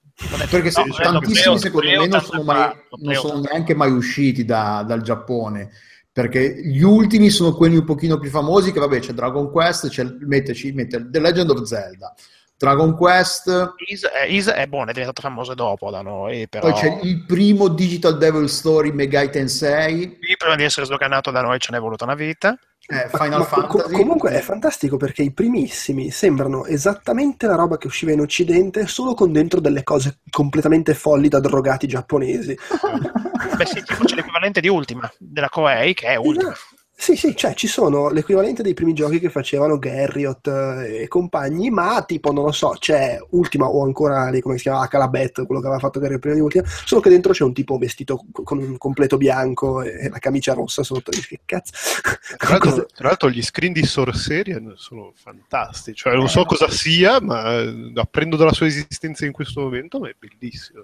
È, è notevole. No, eh, cioè, eh, Anch'io non ne conosco i, perché poi si arriva a titoli grossi tipo Fantasy Star, dopo Sorcerian appunto eh, c'è Fantasy Star, quindi so, incominciano i titoli che sono arrivati da noi e che sono anche famosi. Eh, però sì, è tanta roba, boh, Wizardry. Eh, che... È fantastico il momento in cui hanno comprato la, la, la, licenza di Wizardry e l'hanno usata per farci qualsiasi cosa. sì, sì. eh, tipo nel 90 eh, sì perché poi sono usciti manga che le peggio cazzate però no sì è un, uh, un articolo interessante è su Gama Sutra ci sono un po' di video qualche video ci sono uh, svariati screenshot e, e, brevi descrizioni e breve storie uh, per gli appassionati del genere comunque tra l'altro i primi sono usciti su computer non sono usciti sul, su console eh beh, certo, certo. Quindi non si tratta di roba uscite per Nesso. Ma addirittura, addirittura, i primissimi, tipo vedo i primi dell'elenco, sembrano dei giochi di ruolo barra avventure testuali alla Zork. Sì, sì, che tipo... Eh, eh, due giochi di ruolo dell'84 Questron girava su Apple 2 mentre Heart of Fantasy girava su PC 8801 che non ho veramente idea di che cazzo sia eh, tra l'altro, eh, questi PC c'è una, all'inizio c'è una breve eh, spiegazione te- tecnica come queste macchine facevano fatica a muovere sprite in movimento, però Bene. invece erano molto tipo le immagini di Questron, il, soprattutto lo schermo a destra. Sì, infatti sono art- roba artistica di un certo livello poi va bene, magari lo sprite in movimento. Beh, ma per esempio prendiamo l'MSX, l'MSX si impiccava quando cercava di muovere più sprite in movimento, tant'è che, Metal, tant'è che il primo Metal Gear è stato progettato così perché Kojima ha cercato di aggirare le limitazioni della macchina. Eh no, sicuramente eh, il, il, genere è anche nato per... Eh, hanno, hanno, avuto l'idea, hanno avu- avevano la, un certo hardware a disposizione e hanno detto come facciamo... Eh, cioè, come spesso accade, le innovazioni nascono dalle limitazioni, quindi hanno dovuto ingegnarsi in maniera ancora di più perché avevano delle limitazioni tecniche enormi quindi hanno dovuto tra- trovare. Ma tra l'altro, tipo per dire, sotto gli screenshot di Queston, eh, a destra c'è quell'immagine di quella ragazza in manga, cioè roba che potrebbero tranquillamente spacciare per una roba recente. Beh sì, è, eh, è una, per, per, i tempi è una definizione pazzesca. Ed, era, ed è una, una, cosa del 1983, quindi si parla di 33 anni ah, fa. Per studio dei colori quando noi su PC parlavamo di CGA. Eh. CGA, sì, CGA cos'era? 4 colori, 8, quant'era? Eh, Lega non erano 16, 8 16. Lega era 16, quindi CGA era ancora meno. 3, 4, non mi ricordo. era sfumature, o era sfumature di blu o sfumature di rosa, comunque qualcosa di... Che sfumature di rosa, Qu- quante diottrie perse con le sfumature? sfumature di merda Mi ricordo un test, il, primo, il, primo, test drive in CGA che era qualcosa di inguardabile. Eh, comunque parlano, cosa, parlano, del primo eh, gioco di ruolo fa- creato in Giappone e dicono che sia questo Dragon and Princess che il titolo in giapponese è il tutto in katakana, quindi sarà probabilmente Dragon eh, and Princess, qualcosa del genere probabilmente. Eh, ed è una, un gioco del... giapponese.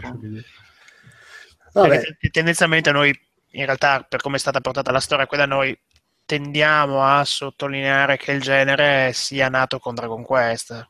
Qua, almeno nel, nel passaggio da Occidente, o anche con Zelda, nel passaggio da, da, Occ- da Oriente a Occidente, quando in realtà cioè, Quando hanno smesso di fare la loro versione di quelli occidentali, hanno cominciato a fare una cosa che fosse veramente loro. Intendi? Sì, sì, per, per Dragon Quest viene considerato l'apripista dei Japan RPG solitamente. Poi... Sì, Dragon Quest è dell'86, maggio 86. Mentre Zelda, Zelda, è del, di febbraio dell'86, pensate. Eh. E mentre Sì, ci sono anche se vabbè, i, i vari, cioè quelli dei primi anni 80, già i vari Druaga, eh, questo Hidlid e Xanadu, comunque si vede già che stanno Ma prendendo. Duraga era ancora in OP, anche se non ricordo male. Sì, sì, sì. E c'è questo Xanadu che comunque ha molto la faccia del... da- È un po' metà fra Zelda e i Wonder Boy. Sì, è vero, è vero, è vero, è vero. No, che non- e poi non c'entra purtroppo nulla con Faxanado, ma vabbè, questo è un altro Sì. paio di maniche. Eh, vabbè, no, no, indubbiamente. Vabbè, comunque... Comunque il formato CGI, volevo dirvelo, è Eccolo.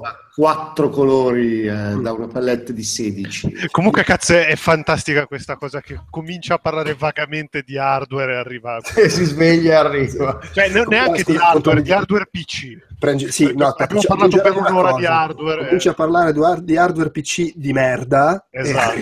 Perché Eh? c'è la CGA adesso, obiettivamente. Ma è comunque, E 40 x 200, signori, si poteva raggiungere. e comunque Fantasy Star è una grafica che leva il culo ancora. eh, cioè, Il primo dici? sì, sì, eh, per, per i limiti della macchina è ancora eccezionale. Ah no, vabbè, sì, no, Fantasy Star era, era veramente figo. Vabbè, comunque c'è, mettiamo il link. eh, Sulla, eh, eh, insomma, Ah, potete andarvi a vedere tutta sta roba se non l'avete vista. Ma restiamo in Giappone, Delu. Cos'è sta roba, la Yakuza sui videogiochi? Questa è un'altra roba, eh, un'altra roba di, eh, su Gamasutra che è, Che è un la- po' come in Italia le, le- le- le persone dubbie che lavorano nei videogiochi. Vabbè, comunque, Non dirlo. Ma in realtà par- eh, parla di due argomenti dello sviluppo del- di videogiochi. Uno è il come. eh, intanto diciamo l'articolo è di John, non ne ho idea di come, Szczepaniak, che è Grande. questo giornalista che ha, che ha fatto un talk al. a- non mi ricordo dove, a, a Lipsia in Germania per Replay in Japan 2016. Era una roba di accademia di tre gio- in cui si parlava di gio- videogiochi giapponesi. E lui ha fatto questo talk e, e poi questa è la trascrizione che comunque è abbreviata, un po' redatta, un po' aggiu- aggiustata per essere godibile anche in formato scritto. comunque po- povero, povero Davide che è arrivato sentendo CGA ha detto ah attenzione e poi passiamo a parlare di Eh, ma sviluppatori io speravo che ci fosse per quando parlavamo dell'aspetto tecnico del- dello Switch, appunto, che, che ci dicesse lui.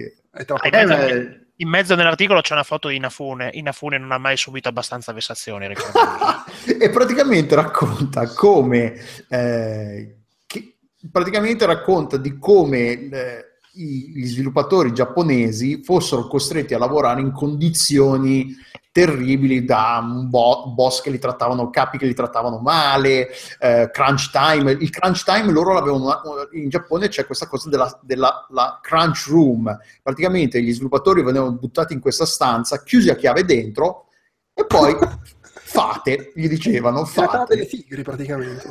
Vabbè, ma, cioè, quindi- che i giapponesi avessero inventato il crunch time, però non, cioè, non è da. Cioè, non, non lo scopriamo di certo grazie a Se dei- solo l'avessero fatto.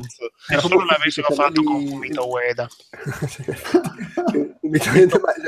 Secondo me non cambiava nulla. Usciva No, mi No, perché il toppone non si anima abbastanza bene, devo pensarci.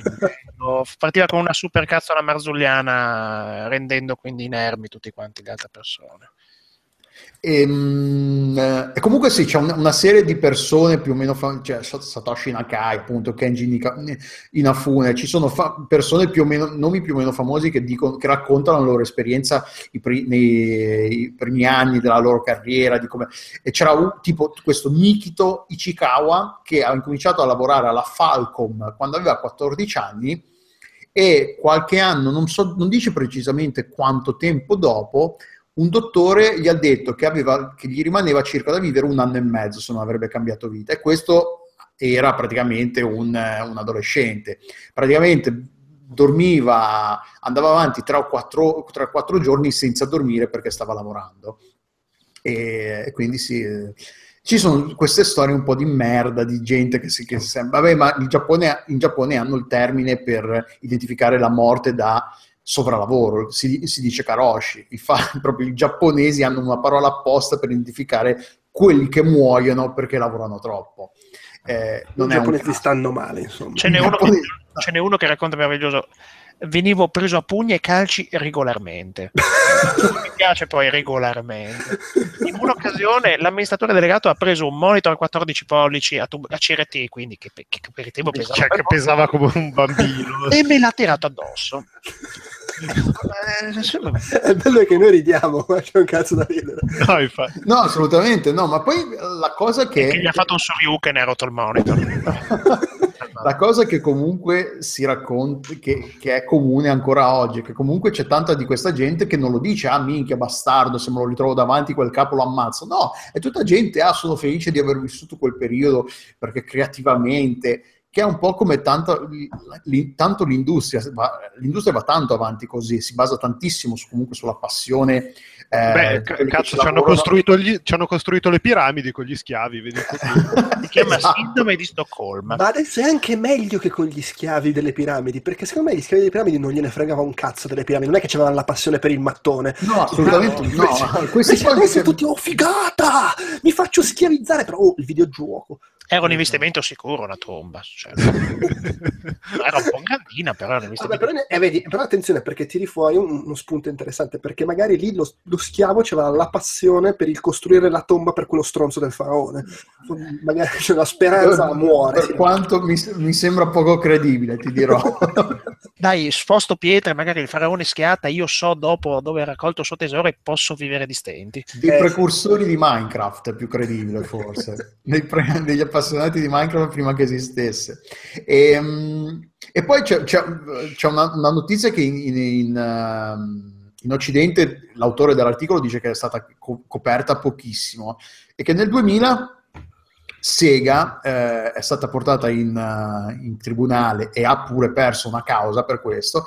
Praticamente eh, vole- gli impiegati che voleva licenziare, di cui voleva liberarsi, ma che non voleva licenziare per non dover pagare poi tutti i contributi e tutto quello che, de- che devi pagare, a- eh, venivano messi in una stanza a non fare niente, che è un po', non so se avete mai visto Silicon Valley, Sì. la serie TV Sì, che è un po' quello che vengono fatti quelli che sono sul tetto di, di, di Huli. Vengono Ah, piazzati a fare niente. eh, vengono pagati per non fare un cazzo, che pra- che praticamente li spingono a dire o hai la resistenza di uno che sta- è felice di stare in ufficio a non fare un cazzo, oppure dai le dimissioni e te ne vai così evitiamo di, do- di doverti pagare. E questa co- eh, Sega era stata messa, è stata portata in tribunale ed era stata comu- e anche, ha anche perso. E In Giappone ha avuto un sacco di problemi appunto per questo, perché poi eh, cioè, hanno dovuto fare come succede spesso in Giappone, poi dovuto- si sono dovuti eh, scusare pubblicamente. eh, eh, hanno- e- in Giappone la gente non comprava più i loro giochi, nemmeno le, le console, più di quanto già non facessero, perché poi Sega non è che stesse... Una mossa molto intelligente. Eh, Sì, senso, E, e questo è successo nel 2000. Eh, e poi si parla, l'articolo pa- incomincia anche a parlare della- della- ehm, del coinvolgimento della Yakuza nel mondo dei videogiochi e, e parte dal principio che eh, il mondo del- eh, la società giapponese vede il- l'intrattenimento, il divertimento come una cosa poco socialmente, non socialmente accettabile e quindi rientra un po' eh, a livello di industria è al pari del- del- di quella che viene eh, considerata eh, l'industria rosa, l'industria di, di intrattenimento per adulti. E quindi, come succede per l'intrattenimento per adulti, quindi con prostituzione e tutto quello che ne consegue, ci- c'è anche quel sottobosco di personaggi più o meno raccomandabili che si aggirano e che cominciano a interessarsene e raccontano come le, le prime eh, sale giochi in Giappone fossero protette dalla gente della Yakuza, quindi magari c'era gente che andava, dei malintenzionati, delinquenti di, di, di piccolo, piccolo taglio che andavano lì magari a rompere una macchinetta per portarsi via le monete e c'erano quelli della Yakuza che lo prendevano, lo, lo gonfiavano di botte e quindi succedeva. E quindi poi da lì è nata come è cresciuto l'in- l'in- eh, il coinvolgimento della Yakuza. Non, non fa nomi perché ovviamente per evitare che, che si venga eh, citato in tribunale, cos'era, ma dice addirittura che ci siano com- compagnie che sono di proprietà che hanno comunque gente della Yakuza eh, in posizioni importanti. Vabbè, ma c'è, c'è tipo questo Mr. Nanashi che racconta come questo eh, presidente di una compagnia eh, che gli aveva fatto rapire la sorella. Eh, no, è quello precedente. Che, che- ah, sì, uno che è, è Boris praticamente. doveva Lo sviluppo dei videogiochi giapponesi è Boris. Sì, a cazzo di cane. doveva testimoniare a favore di Nintendo contro un'altra compagnia eh, in un caso di eh, patent, come sono i brevetti, di brevetti.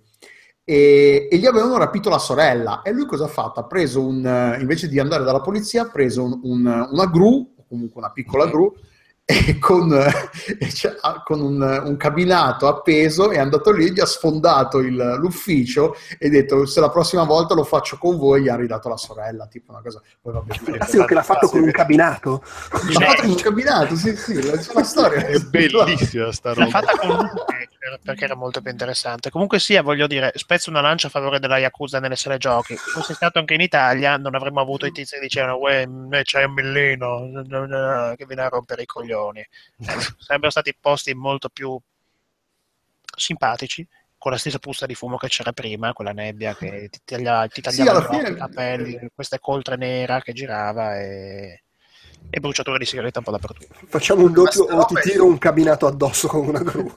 Ma sta roba è successa veramente o state raccontando una puntata di Breaking Bad? Cioè, non ha questa è una cosa che, che questo è- l'autore dell'articolo ha intervistato varia gente per, questo, per un libro eh, che è The Untold Story of eh, Japanese Development, mi sembra che si, si chiami, La- eh, The Untold History of Japanese Game Developers.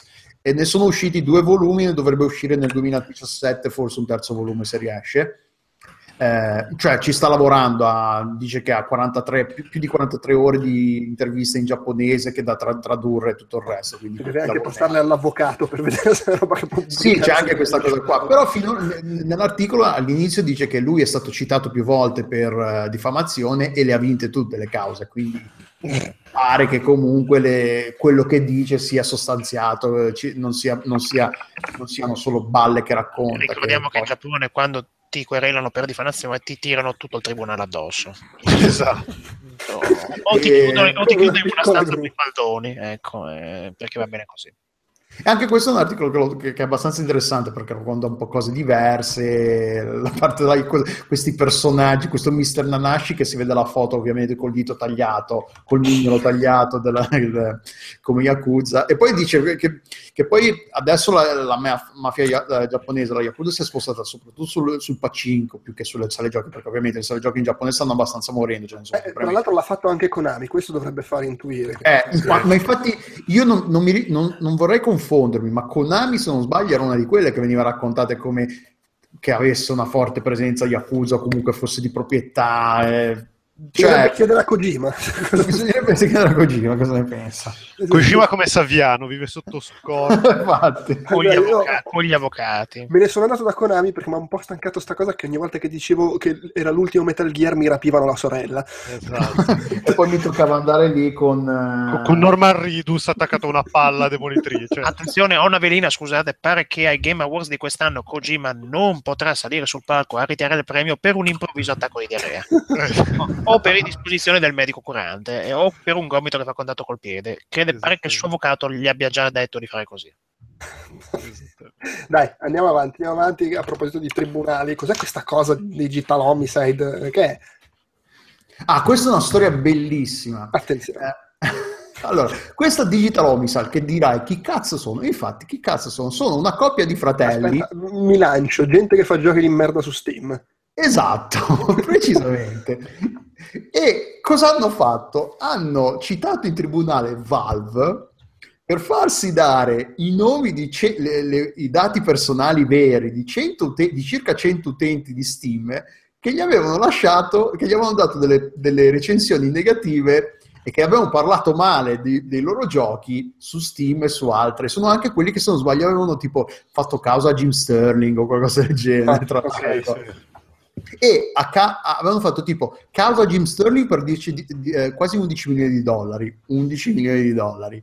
E eh, avevano chiesto, avevano fatto causa. La, la causa che volevano mettere in piedi era per 18 milioni di dollari e poi avevano chiesto al, al tribunale hanno detto no, guardate, lasciamo perdere perché, perché combinazione, quando la cosa è saltata fuori, la gente non solo, quei pochi che compravano il loro gioco hanno completamente smesso di comprare i loro giochi. E quindi loro hanno detto letteralmente non c'è più eh, non, non, c'è più, non esiste più il nostro, il nostro business perché non, i nostri giochi non, già se li compravano in pochi, Mo non se li compra. Ah no, perché poi anche, aspetta, aspetta, quando Valve, loro hanno fatto causa a Valve e Valve cosa ha fatto? Ha ritirato i loro giochi da, da, da Steam Store, ma sai che c'è? Ma fa culo. e, e, quindi sì, eh, tra l'altro c'è un'immagine di Rampage, no, di come cazzo si chiama? Di The Slaughtery Grounds, che effettivamente è una roba che cioè è abbastanza inguardabile. E pare no, che sia... e, e guarda, fa, fa sembrare Casumi Ninja un capolavoro. Ma a me ha fatto ridere perché sono que- cioè, questi hanno fatto causa per decine di milioni di dollari a Valve, Jim Sterling e compagnia e poi se la sono presi brutalmente nel culo perché ha detto ma sai che c'è? Eh beh, ma voglio dire i tribunali sono pieni di gente che fa causa non sapendo che no no sì. l'hanno lanciato in corsa. Allora, dovrebbero soltanto ringraziare il fatto che Steam gli permette ancora di pubblicare la loro sbobba e che non ci sia un controllo qualità degno di tale nome sulla piattaforma Valve. eh, perché se guardiamo la quantità di robaccia che esce ogni giorno c'è veramente da mettersi le mani nei capelli e urlare quindi Ah, e, e... Una, una, una, dozzina di giochi su, su, su, Steam in vendita, prima che glieli ritirassero tutti. E dal discorso tralasciamo tutta la robaccia che si vede ogni giorno su Greenlight, non avremo quel capitolo che è meglio. Va bene, Fra... uh, però tu c'hai... No, grande... quello salta se volete, eh, sì. Sì. Ok, saltiamo, basta. Eh, nessuno saprà mai che cos'era. Uh, cos'è questa roba delle lacrime Nintendare? Così che è per Quedex, immagino. No, per, per Pocote. È un video che parla, è della storia di Satoru Iwata. Tra l'altro io l'ho guardato, eh, dura, quanto dura? Dura abbastanza, è una ventina di minuti di video. Non l'ho visto. la storia di Satoru Iwata. Io cioè non lo sapevo, tanti, tante cose di Iwata non le sapevo. Ed è, però l'ho, l'ho, l'ho trovato interessante. È anche abbastanza, cioè... Eh, la persona che era Iwata a livello personale ma anche a livello professionale, di come di come è cresciuto, si è formato in Nintendo e tutto il resto. E... Di come minacciava la gente gli, lanciando idraulici. No, beh, cioè, quello, ovviamente nel video la persona che, che, come lo descrive è assolutamente il contrario di quello che gli... Che, che è apologetico, è apologetico. è uno di quelli che, che dormiva in, in, ufficio con gli impiegati per finire il gioco prima, per farsi... Per eh, sì, sì, lo dico io perché dormiva Però... con gli impiegati, sì, sì, sì si chiudeva lui dentro la crunch room insieme agli impiegati, a quanto pare, però... Boh, io mi riprometto di guardarlo non appena possibile. Sì, sì, no, questo vale la pena, è interessante. Eh, e comunque anche di questo mettiamo il link su, sulla descrizione dell'episodio. No, questo tu, il prossimo tu, Giopep, lo hai letto. Io non l'ho letto, quindi ne parlo. L'ho letto, l'ho letto anche io. Sì, l'ho, letto, l'ho letto tipo mezzo pianeta. Sì. e soprattutto è diventato virale nel, nel giro degli sviluppatori, nelle, insomma, nella decina di giorni dopo che è stato pubblicato. Un articolo su Games Industry di Brecode.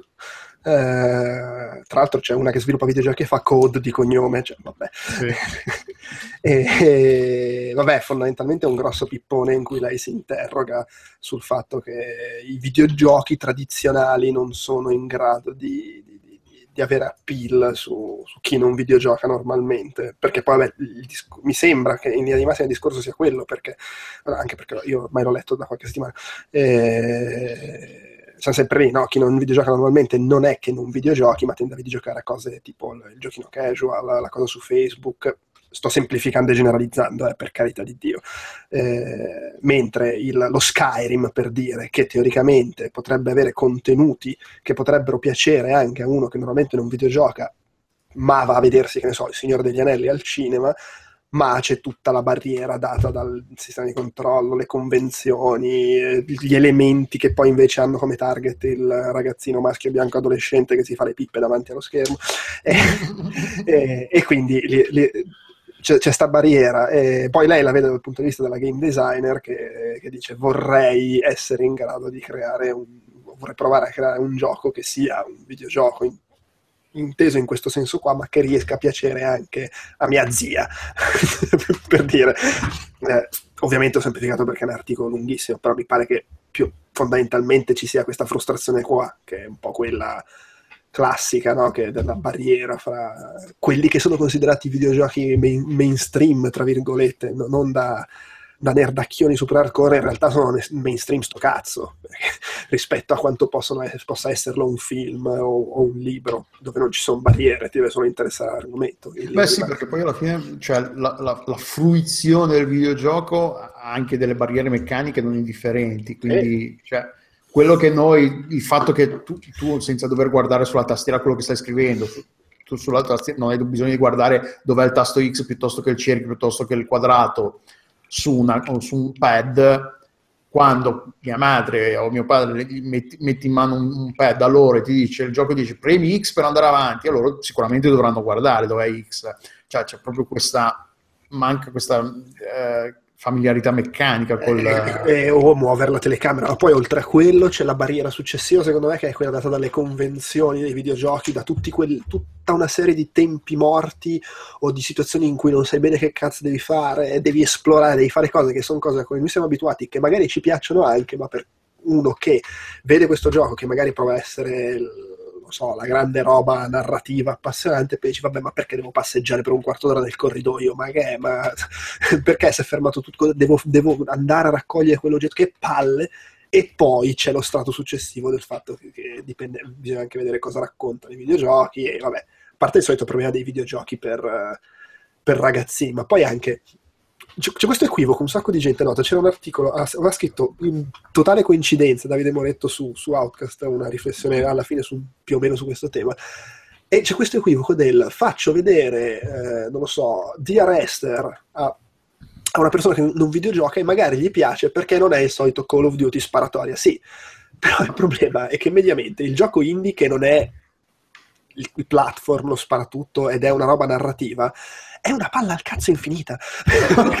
Perché cioè, andiamo dal- dalla fantasia adolescenziale al pippone indipendente film introspettivo Tarkovsky. Cioè, non- è che siccome uno non videogioca allora gli deve piacere per forza il videogioco che prova ad essere la roba super intellettuale. eh. Uno magari non videogioca perché gli- non gli piacciono i videogiochi, ma va a vedere solo film di supereroi nella vita. Eh, c'è anche questo problema. Eh, mancano. Manca grande diversificazione da questo punto di vista. Si va da, da un estremo all'altro, dalla super puttanata alla roba che crede di essere la reincarnazione di, non so neanche io di chi, di Hemingway nello scrivere du- du- tre dialoghi di merda per un videogioco in cui non fai altro che camminare. Sto esagerando, gli- anche gli indie comunque hanno lo stesso problema perché appunto Eh, The sì. Era una produzione indie però Enter the Gungeon per dire un gioco che è stato nominato all'inizio della, della puntata Enter the Gungeon è un indie però a livello meccanico è complicatissimo è difficilissimo no, certo, sì. È giusto che sia così. Eh. No, è no ma non dico però No, sì, sì, chiaro.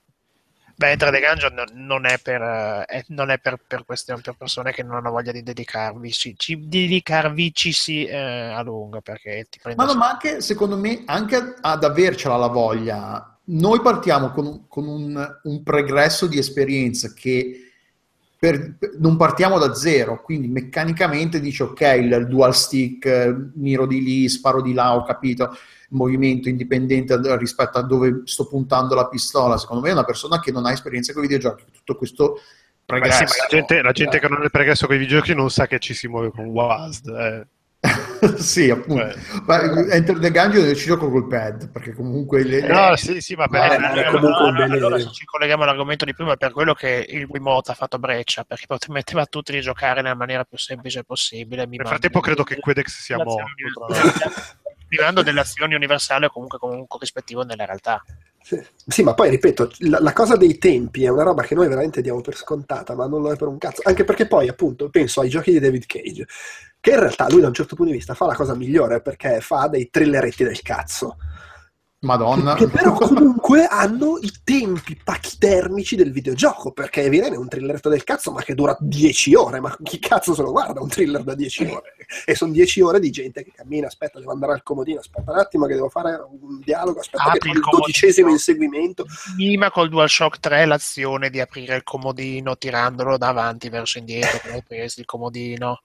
Sì, che nella testa del, del game designer quelle azioni dovrebbero contribuire ad aumentare il coinvolgimento emotivo del videogiocatore. Ma secondo funzionano è- anche magari, però funzionano per un videogiocatore. Cioè, il problema è sempre quello: tu tenti di fare una roba cinematografica, ma stai comunque facendo un videogioco. Le due cose non vanno d'accordo. E io lo dico da persona che apprezza quegli esperimenti, ma rimangono robe che, secondo me, la, la gente che non è abituata ai tempi, ai ragionamenti, alle meccaniche dei videogiochi si rompe i coglioni.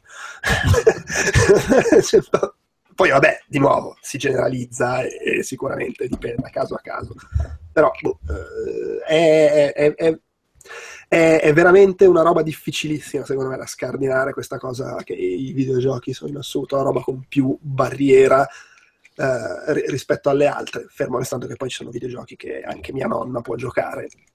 Però l'equivalente eh, letterario, fumettistico, cinematografico di quelli che sono i videogiochi blockbuster è troppo più accessibile rispetto quel- all'equivalente videogioco. Cioè la versione film di- o libro o fumetto o che cazzo ne so di Call of Duty è troppo più accessibile per chiunque rispetto al videogioco Call of Duty. E questo vale per tutto, per tutto, per qualsiasi tipo di storia, di gioco, di cosa si voglia fare. O no? Eh beh, sì. Comunque, riguardo a- all'articolo originale, c'è la parte centrale in cui lei appunto spiega che ha sempre voluto coinvolgere i suoi amici e i suoi familiari nel mondo dei videogiochi, anche se magari sapeva che gli facevano cagare, perché comunque a lei dava fastidio questa cosa che- di essere isolata e di non, di non poter coinvolgere. No, vabbè, ma voleva il coinvolgimento della famiglia e degli amici ha dato Skyrim a sua cugina e tipo sua cugina non si è fatta sentire le tre settimane, l'ha chiamata in lacrime perché è morto un personaggio secondario scritto con lo straculo e, e quindi boh, cioè, questo- Beh, Ma- che- tra l'altro questo dimostra che ci sono cose che funzionano, il problema è che sono immerse in 50.000 altre cose che invece non... sì. Ma tra l'altro sono cose che funzionano e che, che al- a- magari agli occhi di uno che videogioca da anni sono anche delle merdate perché cioè, No, io ma sai, ma al di là della merdata o meno, il paradosso è che uno fa vedere il videogioco al, al non videogiocatore e si aspetta che il non videogiocatore ne, aspre- ne apprezzi gli, gli aspetti che sono meno videogioco, cioè la storia, la figata, mentre poi, ad es- ovvio, di nuovo, è un esempio, non fa statistica, però sua cugina alla fine si era emozionata e piangeva per una roba che fondamentalmente era molto più parte del videogioco, cioè ti sei affezionato a un personaggio del cazzo eh, Eh, ha perché giocandoci e- Quando muore il sergente di Gears of War all'inizio. No, non, non- non parlo no, esattamente di quello. no, ha pianto per Lidia Ma scusate una cosa, io ho questo dubbio, ma la versione fumetto di Call of Duty c'è gira pagina 35 per eh, da rendere i personaggi? certo sì Sì, c'è. Ah, benissimo, eh, vabbè, perfetto. Ma, Che eh, poi, vabbè, sicuramente- che poi vabbè, io sto qua a questionare, ma a me non è piaciuta la storia della Us, quindi... Ma sì, vabbè, ma, ma infatti Da quando c'è gioca The Last of Us? No, la storia. Ah, scusami, da quando c'è una storia in The Last of Us? Eh. Basta, basta, abbiamo finito gli argomenti. Andiamo avanti, andiamo avanti. Segnalo velocemente robe Kickstarter, crowdfunding, eccetera. Alcune più famose di altre, così a occhio. Tipo, eh, ho visto che Wasteland 3 ha fatto un po' di soldi. Chi l'avrebbe mai detto? Ma- Ma penso.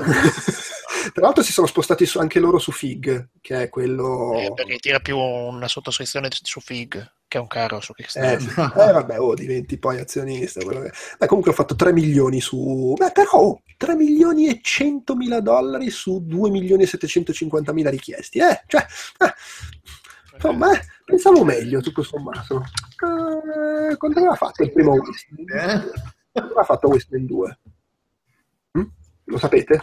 Boh, avrà fatto Non un lo sapevamo. miliardo e mezzo. Vediamo, vediamo. Eh, a questo punto voglio, voglio il confronto. Wasteland di Google, sì, Wasteland 2.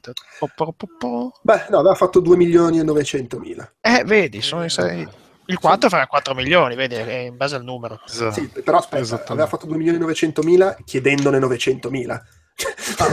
La forbice fra chiesto e ottenuta era un po' diversa sul 2 rispetto al 3 che sono detto, vabbè, chiediamo direttamente 2 milioni, tanto li facciamo. Eh, poi c'è Super Samurai, Che, Che però è una- è stato cancellato. che però è stato cancellato, ci sono rimasto male, eh, però che ci dobbiamo fare? Non hanno fatto i soldi e quindi la pigliano in culo. Che era, Eh, che era il- l'erede spirituale di The Second Samurai e The First Samurai. Esatto, sì, gioco di culto de- dell'epoca Amiga e Super NES, evidentemente Amiga. hanno deciso che non... L'ha mancato di, tra l'altro, non che ci sono andati vicino e... Eh, ma no. l'han, l'han chiuso, su- suppongo, prima che, che si chiudesse. Vedo che sei- Finalmente una buona notizia. Finalmente una gioia. Eh, vabbè, oh, che ci dobbiamo fare? Eh, Vabbè, una bella grafica surreale, questo posso riconoscere. Ma infa- ma infatti secondo me l'avevo- non, non, non ce faccio l'avevo- quei livelli. Ci giocavo su PC. Invece ce l'ha già fatta, con ancora 19 giorni al termine, eh, Bud Spencer, Terence Hill, Slaps and Beans. Mai una gioia, mai una gioia.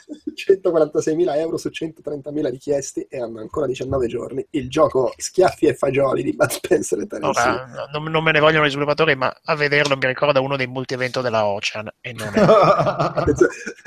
il multi-evento della Ocean. Sì, mi, ricorda Termi- mi ricorda Terminator 2 con eh, il- la, la fase picchiaduro iniziale, l'inseguimento, il puzzle. Ma però magari è caruccio, no? Mm, Se fate il logo della Ocean potete farci. Ogni tanto qualcuno gli veniva bene, dai. Ma quanto costa la licenza della Ocean adesso? 2 euro? non lo so. E poi c'è Tanglewood, che è un, eh, un gioco per Mega Drive, nel senso proprio che fanno anche le cartucce. Eh, Che è vabbè, molto bello, sembra, sembra Jazz Jack Rabbit eh, con la skin diversa. Costa volpe, eh, sembra sfizioso, sembra carino anche come animazioni. eh, insomma, chiaramente. Tra l'altro, per- da- per favore, Cliffy, fa- fai Jazz Jack Rabbit eh, qua- Q3, 4, quel cazzo che è. Guarda, ti sta ascoltando, farà la skin per nuovo, sul nuovo porcaio per Low Breakers. Che Ecco. bello. Che bello. Appunto, ma lo Breakers a che punto è? È- croniche. nella merda, credo che sia la risposta. Perché no? Eh, però non se ne sente parlare da un botto. L'ha, l'ha presentato quanto? Un anno fa? No, vabbè, alla GDC eh, avevano mostrato quando non era cominciata la, la fase di, di beta, di alfa, una roba del genere. Alla Google Caverna. Sì, è in alfa. Allora, a- alla GDC avevano annunciato un paio di cose e ad aprile è entrato, hanno aperto le iscrizioni per l'alfa. Ah, ok. Poi non- da lì non so come, come È, sia in fa- andata. è- è ancora in fase alfa. Mi, mi- mi- mi- dicono dalla... Eh, ma io voglio Jazz Jack Rabbit, non me ne frega un cazzo la roba con i poligoni, va bene? Eh? Ma- sì, ma difatti, ma perché vogliamo queste cose qui? Eh, pa- pa- pa- eh, Vabbè, niente, è ancora in fase alfa. Eh, do- doveva uscire nel 2016 e doveva. Avrebbe, avrebbe dovuto uscire. Su- Cosa succede? Ciao Eh, biondo. c- a proposito di crowdfunding, eh, c'era anche la notizia di che Star Citizen ha pubblicato la, la, il, il pro- il- come la schedule del progetto, visto che la- si vede che la gente si sta un po' incazzando. Da- da mo'. Eh, recentemente è uscito proprio sul blog ufficiale del gioco il, il calendario, ah, in data faremo questo, questo e quest'altro, eh, però non ho letto i dettagli perché poi ho detto, vabbè, chi se ne strafotte No, di sta roba cioè- qua, perché ormai è una presa per il culo, però a livello di, di notizia Crowdfunding. è- c'è l'aggiornamento di Star Citizen, tra l'altro se non sbaglio è uscito anche un trailer della- del modulo first person FPS, se non ricordo. Un altro, no, ma basta, cioè, veramente. Hanno rotto i coglioni. un giorno uscirà qualcosa. Ma neanche per fare la me- la me- la me- l'altra linea metropolitana di Roma ci stanno mettendo così tanto. insomma. e comunque hanno meno soldi. E hanno meno soldi. Eh, un saluto a chi ci sta seguendo in diretta. Tra- Sì, Sobers, persona falsa. Ecco. Eh, False. Dimettiti, dimettiti, persona falsa, pulizia contatti. Mi scuso con chi magari ha chiesto delle cose, ma siccome c'è stato il vuoto in chat per tipo tre quarti d'ora, avevo un po' perso di vista i commenti. Segnalavano che in Beyond Two Souls c'era la possibilità di controllare il gioco con lo smartphone. Sì, lì c'erano un po' di roba per chi non sapeva giocare. Vabbè, comunque. Eh, la gente rosica. Thank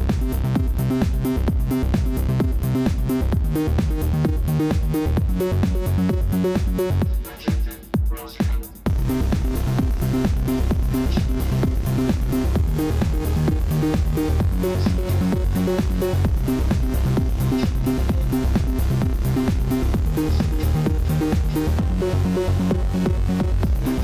Cos'è sta roba del community? Cioè, mh, stringi Delu.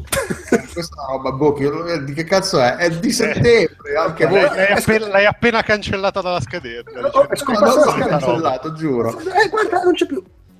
No, l'hai cancellato, sul serio? No, Certo. no, no, no, no, no, no, io, io la vedo ancora. Ah, no, scusa. Ah, è tornata. Non, posso- non può cancellare qualcun altro. Scusate, io parlerei solo di una cosa. Ma Del parliamo tweet- solo di Hello Games, dai, esatto, vai. Del, del tweet di Hello Games.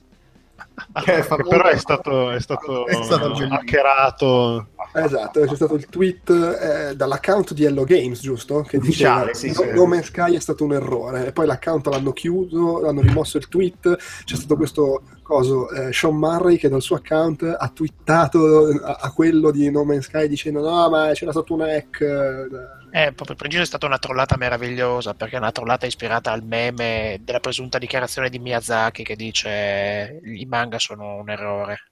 Ah, no, anime, are a mistake. È un errore, sì. Anime is a mistake.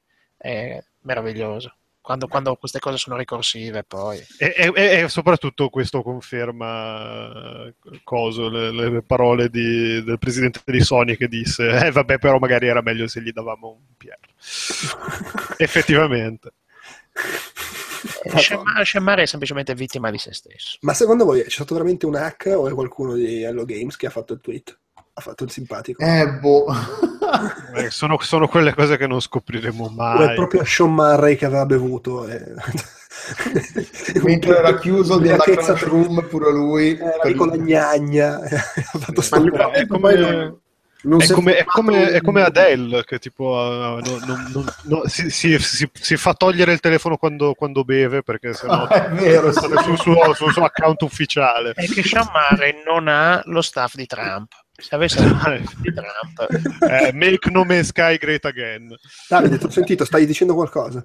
Ma poi non è- ho letto qualcosa su, che su Reddit hanno aperto una... sì, lo stanno trollando miserabilmente. Hanno aperto, per, per- per- per- siccome lui non risponde da diverse settimane, hanno fatto finta di aprire una sottoscrizione, eh, una raccolta fondi per contribuire alla lotta contro il cancro, sperando di attirare la sua attenzione.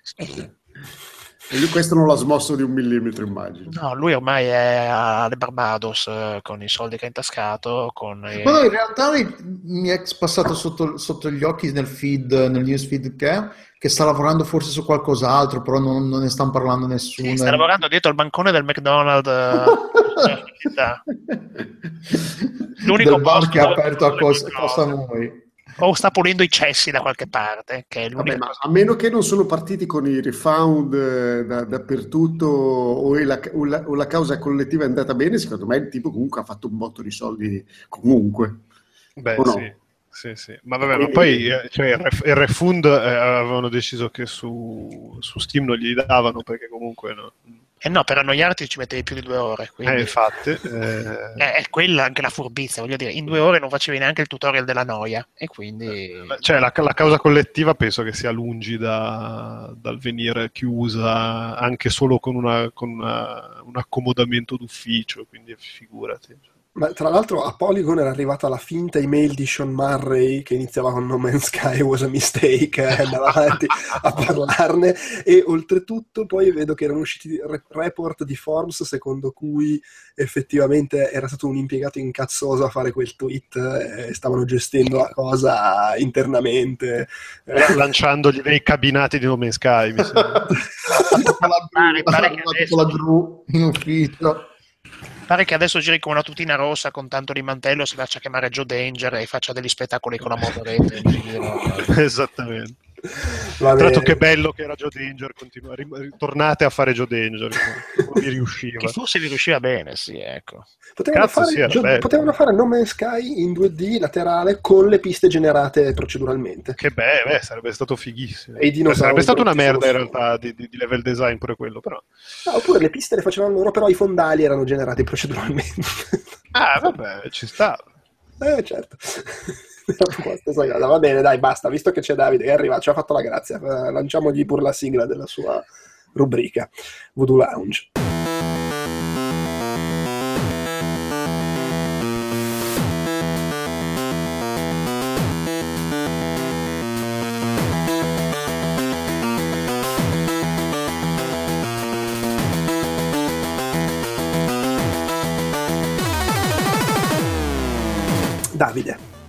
Hola. ma immagino che abbiate già parlato un sacco del Nintendo Switch. Sì, però erano lavoravo. mentali, come sarà, ci piacerà, lo compreremo, esce Mario, esce Sky. Tu lo compri, Quedex? Eh, Beh, allora, intanto è meno esotico e odioso dei suoi predecessori. Utilizza finalmente dell'hardware quasi serio. E... Ma vecchio però. Eh, non è detto. Non è detto perché co- è così vaga la situazione riguardo all'hardware di Nintendo Switch che si è mh, supposto di tutto.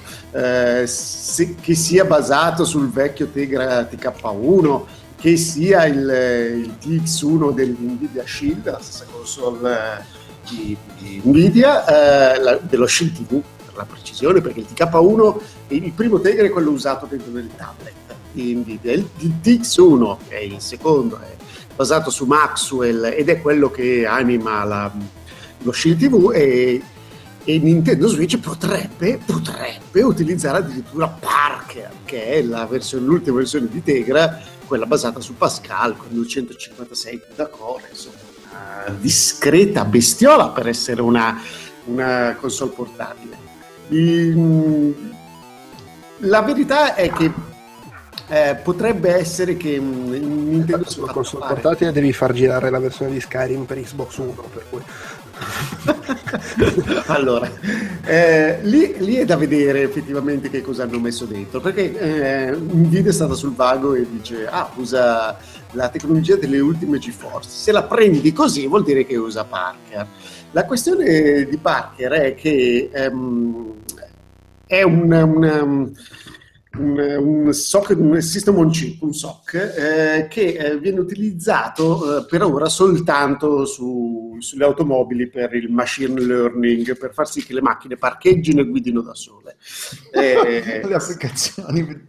Ok, scusa, vai avanti. no, no, infatti, lo male è, è la cosa su cui Nvidia sta puntando di più in questi ultimi anni. Ma comunque anche Switch, cioè per far sì che il cane vada a pisciare da solo mentre tu giochi sulla Esatto. panchina. Che ti Non vada a pisciare tutta la notte. Ricordiamo Esatto. Tutta la notte perché tu esci per far pisciare il cane la notte e fai l'alba giocando a Skyrim su Switch. Oppure Una quando vai, quando vai alla pericena, eh, Switch lo lasci lì e lui gioca da solo perché giustamente tu vai alla pericena per bere e mangiare. Io vedo che avete un'alta considerazione dei giocatori di Nintendo e non sarò io a smentirla. Comunque, mm, Beh, io mi baso sul trailer. eh, di- Io mi do sul trailer, mi hanno proposto un trailer così anch'io. Ecco. Eh, cioè, Da, cioè, da oggi non andrò più al barbecue senza una console Nintendo da condividere, che verrà poi buttata sulla brace e prenderà fuoco. con, con la pubblicità con Switch ci giocheranno la gente che va all'aperitivo, la gente che gioca a pallacanestro al playground e la gente che ha un cane ma sarebbe meglio se non ce l'avesse visto come lo E la E la, gente, e la gente che ha i, le pulmino camionette Volkswagen. Wagen degli anni 70. Io comunque resto dell'idea che avrei voluto benissimo a, quella- a quella- a quel trailer se al Ah, posto scusa, del cane ci fosse stato il figlio, il poppante abbandonato nella culla. Comunque, Davide, dicevi. vabbè, visto che la- della parte prettamente filosofica sicuramente ne avete parlato voi, del fatto di uscire con gli amici e, gio- e mettersi per giocare a basket, vestiti da giocatori di basket, per mettersi a giocare a basket sul tavolino di fianco al campo. È una tautologia. Eh, eh, ah, la tautologia sarebbe una cagata? No, no, è fatto, è fatto di vestirsi da basket per giocare a basket eh, con, con il basket. No, sono giusto, è vero. Io parlerò della parte meno divertente, che è quella che appunto Parker potrebbe essere un eh, system on chip piuttosto figo. È un'architettura un po' stramba, eh, che è basata su 4 core eh, ARM A57, che eh, potete immaginarveli un po' come potenza simile ai singoli core, a quelli x86 Jaguar che animano Xbox One e PS4. Ehm, ha una frequenza un po' più bassa, eh, però poi l'ultima versione di, di, di, di Tegra utilizza due core Denver, che sono questi core strani che si adattano al codice di, di vari tipi di processori, perché erano stati creati quando ai tempi Nvidia aveva perso la licenza per produrre ehm, schede madri per mm, processori Intel e in un attimo in un rigurgito di orgoglio la dirigenza di Nvidia disse facciamo noi il nostro processore e gli spacchiamo il culo. Hanno lavorato per dieci anni a questa architettura che si chiama Denver, quando è uscita e la prima volta l'hanno usata sul primo tablet grosso Nexus de, di Google, hanno scoperto che andava, era una vera chiavica.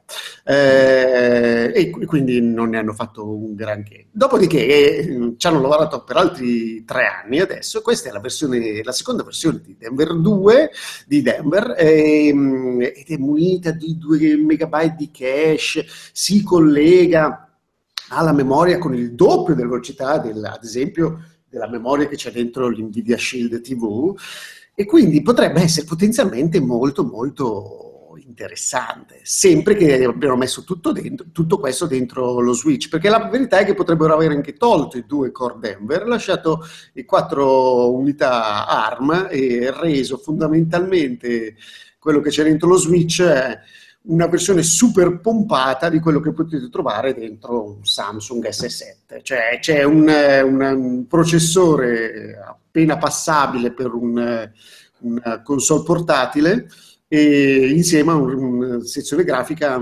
piuttosto seria che potrebbe avvicinarlo diciamo alle capacità di Xbox One. La, la, la, la versione più, più promettente è, è, più veloce di Xbox One eh, dal punto di vista grafico. Nella versione mh, probabilmente più realistica, perché c'è un piccolo problema che sta roba deve essere alimentata da una batteria e dovrebbe durare più di 20 minuti, si spera.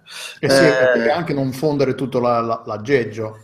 Sì, ma sai, il fondere, quello, quello si, può, si, può, gestire. Ora, perché è, è, da, è, da, scartare l'idea che abbiano usato quello presente dell'NVIDIA Shield? Perché quello dentro l'NVIDIA Shield eh, usa una ventola eh, e quindi è improbabile che questi abbiano messo una ventola dentro una console portatile, perché sennò la, un, un, quarto della batteria già se ne va a far, a far andare la ventola.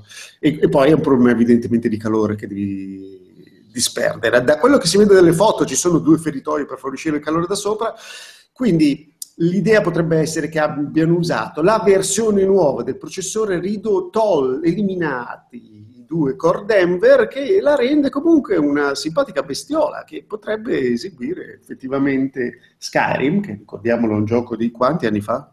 5. 5. 5 a 720p. È ficatissima. A 720p e 30 fotogrammi. Sulla versione, perché si, si vociferava che sulla console girerà a 720p e 30, mentre se lo colleghi alla TV magicamente diventa una 1080-60. Dici che è possibile che quindi eh? nell'accrocchio ci sarà un coprocessore grafico? Che cazzo c'è dentro? No, c'è? Secondo, no, secondo me non c'è un coprocessore grafico nell'accrocchio, anche perché a quel punto devi fare due system on chip separati, quindi insomma eh, inizia a costare la cosa, perché è la parte più costosa di tutto l'aggeggio dopo lo schermo. Eh, secondo me la, c'è la possibilità che una volta che lo metti dentro nello stand aumentano le frequenze di quei core che è una cosa che è stata suggerita anche da Anantec eh, dicendo ok, una volta che sei in giro devi, devi funzionare con 2,55 watt, una volta che lo colleghi a casa puoi anche dirgli a questo processore, ok, abbiamo messo dentro una ventola che parte esclusivamente quando tu lo colleghi al, allo stand e eh, quei 2,1 GHz che sono tipici di Parker quando stai andando in giro, li puoi far andare, puoi spingerli ulteriormente, ma soprattutto puoi a, a aumentare la frequenza di funzionamento dei CUDA core della parte grafica. Quindi fondamentalmente il gioco funziona sotto allo stesso modo, ma puoi salire di risoluzione. Comunque, cioè, sì, non è, non è una, una, brutta scelta come, come, hardware e soprattutto gli dà la possibilità di fare poi le, le versioni potenziate gli anni prossimi. Ci sa, potrebbe essere lo Switch Plus fra due anni, lo Switch Pro. Lo Switch Pro, ecco appunto. Potrebbe sì, esserci la revisione di una console Nintendo. No! Sì, con la retrocompatibilità, no, perché veramente questi è un... No! Non hanno usato la merda, perché veramente Nintendo ha usato la merda dei, dei fondi di magazzino di AMD che met- montava soltanto sui portatili, quelli da 250 euro, ehm, e, e, la modificava in modo da renderla un po' meno eh, utilizzabile eh, dentro nel, nel nel, nello Wii U, eh, questa volta ha fatto una roba del tipo, ha utilizzato una cosa che eh, ti permetterebbe di, uno, installarci su Android, e due, eh, fare la retrocompatibilità, totale. È l'equivalente di avere le, i processori x86 nelle varie PS4 e PS4 Pro e tu puoi tranquillamente dire, ah ok, fra tre anni posso farmi una console più potente, sempre basata sull'architettura ARM, le istruzioni sono quelle, la, la sezione grafica è quella di Nvidia, è da anni che loro fanno mh, schede video retrocompatibili con quelle precedenti ovviamente, quindi possono fare anche la versione, eh, la nuova console dicendovi non buttate via i giochi di quella precedente. E poi, oh, da quanto si legge, saranno basati appunto su car- cartuccia, Sì. o meglio, su delle SD card Sì, modificate in modo che, con un pin in meno, in modo che non puoi utilizzare quelle. Le cartucce intese come erano un tempo, vabbè, quelle sono andate.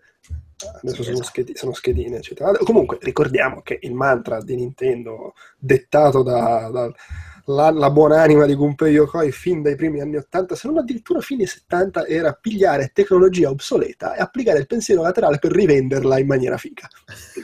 e guadagnare anche su quella, perché la roba divertente di Nintendo è che guadagni anche sulle console, cosa che credo gli altri facciano male o poco. No, infatti sì, è sempre stata una cosa, il Game Watch, avevano preso le calcolatrici e hanno detto figata, facciamoci i videogiochi. Era- proprio nato negli anni 80. Comunque, per tirare le somme, eh, non è un, un hardware eh, scadente, è una, una versione pompata di quello che potete trovare dentro il- i migliori telefoni. Dalla parte della CPU, anche meno veloci di alcuni telefoni, sinceramente, se non ci sono attivi quei due core Denver. Cioè, ad esempio, ci sono gli ultimi Samsung utilizzano dei system on chip che dalla parte CPU sono anche più veloci degli ARM 57, anche perché nel frattempo è uscita una nuova architettura di, di ARM e non si è ben capito perché Nvidia non l'abbia utilizzata. Probabilmente perché voleva puntare sui due core Denver. I due core Denver sono due bestiole simpatiche. Se ci fossero dentro nella console, mm, la, la velocità del tutto potrebbe essere comparabile a quella di una Xbox eh, One, prima versione. Anzi, eh, come una S, perché in realtà se ha dentro Pascal può supportare anche il, dire, l'HDR tutte queste raffinatezze tecnologiche. Ma visto che hai parlato di mantra, potremmo passare alla, a, a Mantis Racing, che sono quelli di, che- di questi di... Ma no, ma perché, scusa? ne avete- non, ha- non ne ha parlato nessuno? Ma no, ma io l'ho visto a, l'ho visto a Colonia, era una... Madonna, cioè, per- avrei preferito non vederlo.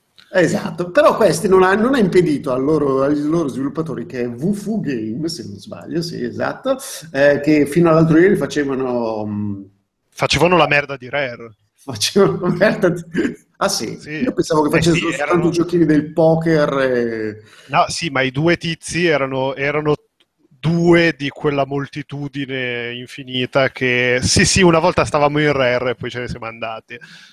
Che, Però- cioè, oramai, oramai se pensi che già Rare non era più Rare quando se ne sono andati, cioè quando è finito il periodo Nintendo.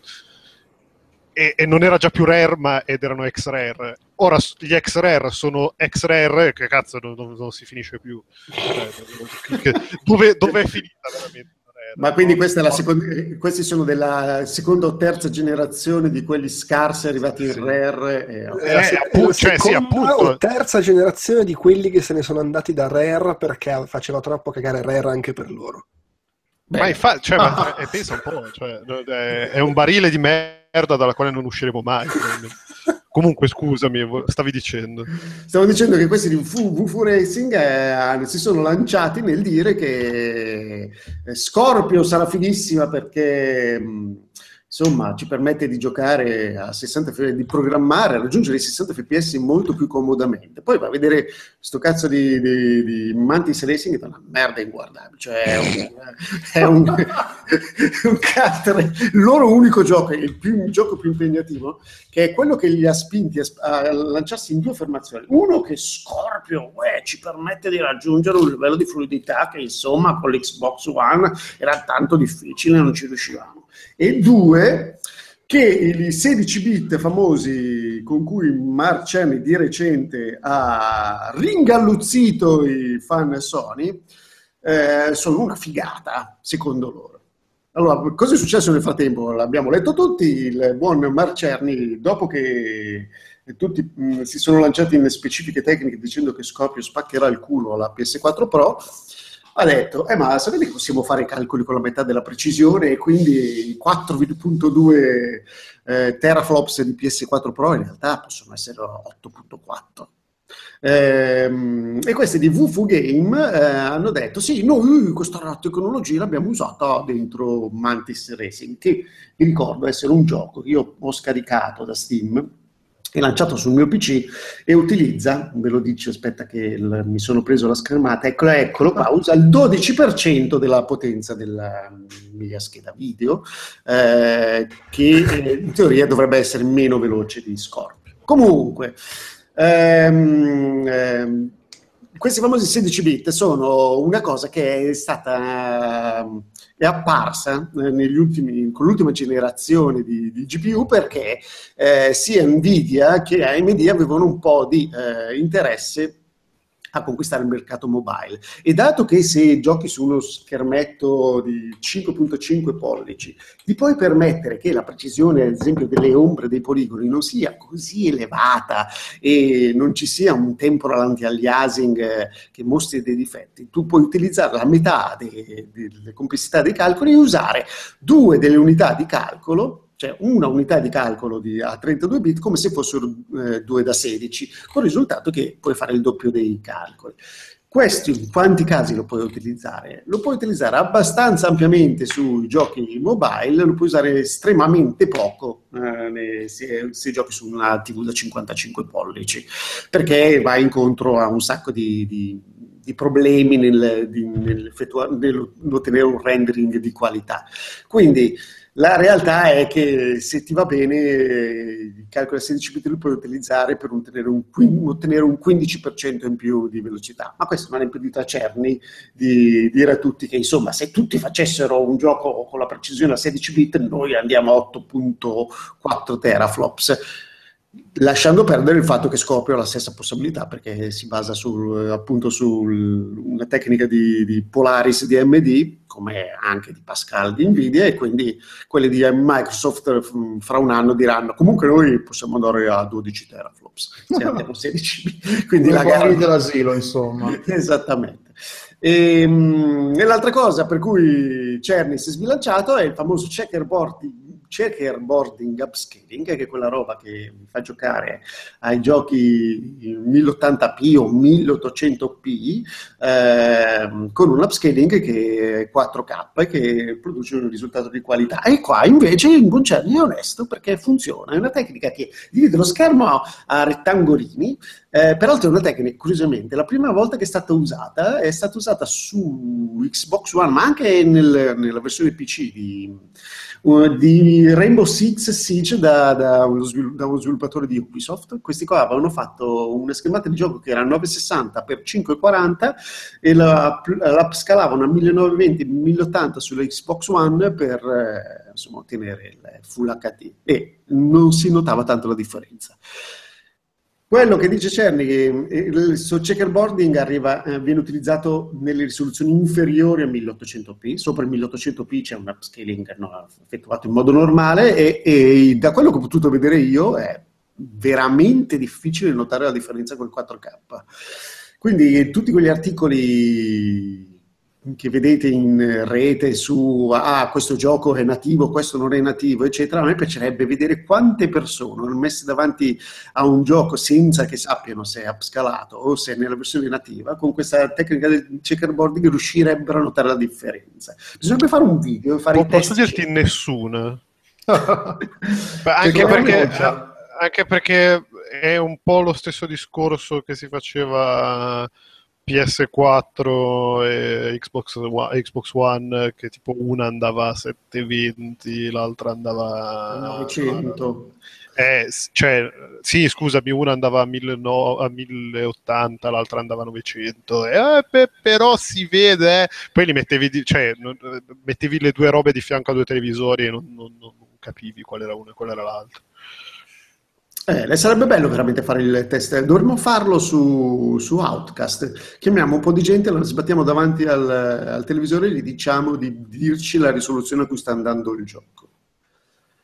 E la risposta unanime è: Ma beh, che cazzo me ne frega a me? Bene, basta, è finito Voodoo Lounge. No. Però cioè, è un po' triste la rubrica PC che parla solo di Nintendo e Sony, eh. te la rendi Sì, conto? sì, ragazzi, se volete Eh, vi in realtà è la, rubri- è la rubrica hardware eh, parlata Eh, con eh. cognizione di causa. Se volete vi parlo del fatto che non sono ancora usciti sti cazzo di monitor HDR per PC perché fanno le versioni Sì, per PC tu ci vuoi attaccare l'Xbox One Scorpio e la PlayStation 4 Pro.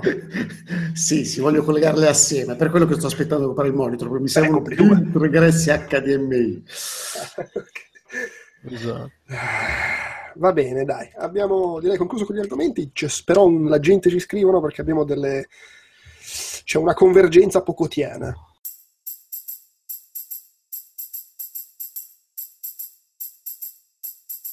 La gente, la gente, la gente, ci scrivono la gente, la gente, la gente, ci scrivono la gente, la gente, la gente, ci scrivono la gente, la... La gente, la gente, la gente, ci scrivono la gente, la gente, la gente, ci scrivono la gente, la gente, la gente, ci scrivono la gente, la... allora, Sì. eh, due cose. Allora, è arrivata un'email da Vincenzo Mirto che chiede, fa delle domande a tema realtà virtuale, ma su quello vorrei registrare un podcast a parte e quindi me la tengo per, quella, per quell'ambito lì, anche perché forse riesco a coinvolgere la- una persona di cui parla nell'email. Poi però chiede, perché non date una rubrica fissa a Pocoto? Eh, Già, perché? eh, no, ma attenzione, eh, avete tutti un'età, è già qua. Già qua, no, ma che cazzo adesso qui? Eh, vi ha permesso di vedere il videogioco evolversi 8 bit, 16 bit, HD, eccetera. Siete tutti di grande cultura e professionalità, sia chiaro. Ma che cazzo dici? Cioè, Ma dopo aver ascoltato Pocoto parlare a giudicare l'ultimo E3 e in un vecchio podcast parlare di Chrono Trigger, vorrei sentirlo parlare sempre di grandi classici del passato o eventi rilevanti nella storia dei videogame o anche eventi recenti, col suo stile, la sua irriverenza, senza freni e censure. Ti dà anche il titolo, eh, fa tutto lui, Pocoto a ruota libera. Troppa grazia a Sant'Antonio, come si suol dire. Eh, sì, si può fare, mi devo preparare, però vedi, allora... Basta. Eh, da- da- dalla prossima mm, puntata tu Eh, ma a parte che nei magazine par- eh, c'è sempre il momento dell'ospizio in cui parla con nonchalance di roba. di roba Vogliamo, vogliamo promettere già un'ospiziata sul NES Mini? Facciamolo, dai. Sì. Più, più ospizio di quello, nel con senso. Quellex che parla dell'hardware. Dell'hardware, sì, della- della- della- dell'hardware del NES originale, attenzione. eh. Sono impreparato. Vado a leggere Wikipedia. Io so soltanto che il Super NES aveva dentro un Rico, non mi ricordo che serie, che era un 8-bit custom modificato e faceva numeri da circo. E questo. Comunque potre- potresti rilevare le seghe mentali, visto che... No. Cazzo, che cazzo è un Rico? Ma non era il protagonista di, di- di Just Cause. Sì, sì, no, c'era dentro, infatti c'era dentro, c'era dentro un messicano nanissimo. È un po' come, un po' come c'è dentro Pascal. Cioè, Turbo quando Pascal. tu hai detto c'è dentro Pascal, io mi sono No, no, ma immaginato attenzione, Nintendo. Nintendo ha dentro Turbo Pascal. Esatto. Eh, Sì, sì. Un francese sottodimensionato. E No, usa. Write LN, Nintendo, Dumid, eh, punto e virgola. Nintendo Umid anche mi piace. Vabbè, comunque, Eh, in questo futuro preparati meglio, eh, così avrai delle cose. Sì, mi preparerò, mi preparerò, prometto, pro- pro- pro- casa. permetto, Ti prometto. avviso prima quando registriamo, così c'è il tempo. Così cercherò qualcosa di, di qua alimentare, alim- alimentami. Sì. E poi Saluti. vedo che... Intanto, scusa, intanto Quedex ha scoperto cosa c'è dentro il NES Mini ed E è uno che- stronzo. Ah, no, dentro, dentro l'NES Mini c'è un processore, un... eh, non mi ricordo più, dentro, dentro il NES Mini c'è un all winner, non mi ricordo più, una roba simile. Yesu, figa, veramente la roba cinese proprio per Un così, così. C'è, c'è un, eh, c'è un processore mobile, o, o una 7, una 5, va- va- va- va- vai a sapere, insomma. Sti cazzi. Eh, no, e poi, giusto così, eh, su- giusto oggi su Facebook Joe Pirro ci ha chiesto, ti ha chiesto un commento sull'esito dello scontro fra Bill Ui, Goldberg yeah. e Brock Lesnar Survival Series. Living la vida loca. Allora, eh, living la vida loca, say everything twice. Allora, ehm, Beh, eh, che vi posso dire? Intanto è molto divertente questo qua. Questo, questo argomento si collega a. Ci ragionavo prima mentre mi, mentre mi faccio la doccia, ma perché anch'io mi lavo, sapete, ho questo, questo dubbio. Succede. Succede. Ci ragionavo prima che ne- negli ultimi anni c'è una sorta di stranissima convergenza che porta eh, la campagna promozionale marketing di 2K relativa all'ultima simulazione, alla simula- all'annuale simulazione del wrestling, a mischiarsi con la realtà di ciò che avviene sul ring. So, è molto divertente dire la realtà di ciò che avviene sul ring, perché Esatto, è sì. un ossimoro, eh, però è così. eh. Eh, adesso, forse era già successo anche con Brock Lesnar. Era successo l'anno Era successo- scorso con Sting. L'anno scorso con Sting, praticamente eh, uno dei cavalli di battaglia della campagna promozionale di WWE 2K16 era il fatto che eh, fra i diversi lottatori selezionabili c'era per l'appunto Sting. Eh, che Sì, non- che tra l'altro ricordiamo che fu, fu la scelta di ripiego perché in realtà doveva essere Hogan, ma Hogan decise di, di, di, di biscotto, tutta la vita Come, come ben sappiamo, sì. e come non ritorniamo sulla No, scusate, ma eh, io No, per no. un attimo ho pensato che parlaste di Sting. Il No, non lead, italiano. eh, Non state parlando del cantante. Allora, lui, lui- di, di lui se ne parla soltanto per le prestazioni sessuali innumerevoli, ricordiamo le famose 112 ore, ma contava dentro anche trasferimenti a- dal ristorante, Sì, al cinema, al cinema a casa, sì, insomma era un furbone quello Sting. Se volete poi leggere dei, dei veri giudizi su Sting andate a recuperare i pezzi che Scaruffi ha scritto su di lui, lo definisce tipo buono per scrivere soltanto delle music da supermercato, cioè, e, e- e gli vuole bene eh, sotto questo punto di vista. Eh, Sting all'anagrafe mi pare Steve Borden, ricordo male? Sì, Sì, sì, sì, una roba del genere. Niente, è stato, per chi non lo sapesse, nel, nel periodo che che consideriamo dell'oscurantismo del wrestling in Italia, cioè nella seconda metà degli anni 90, quando il fenomeno qui in Italia era completamente passato in, eh, in- in silenzio, era è stato, ma anche prima comunque, è stato il portacolori o uno degli elementi di spicco prima dell'NWA e poi della WCW. Eh, vabbè, insieme a Ric Flair e compagnia cantante. E nel- negli anni 90, quando il wrestling si è fatto leggermente più adulto, ennesimo simolo, eh, aveva assunto sull'onda anche del, del film eh, una gimmick, un personaggio che era identico al corvo. Entrava con... eh, entrava solitamente calandosi dall'alto, se non ricordo male, con una fune, un, un, un, O con Inafune. con una fune con un chiodo lungo nero e con un trucco in faccia a sfondo bianco con delle lacrime nere che ricordavano per l'appunto lo stesso trucco che del, del corvo e del fumetto omonimo.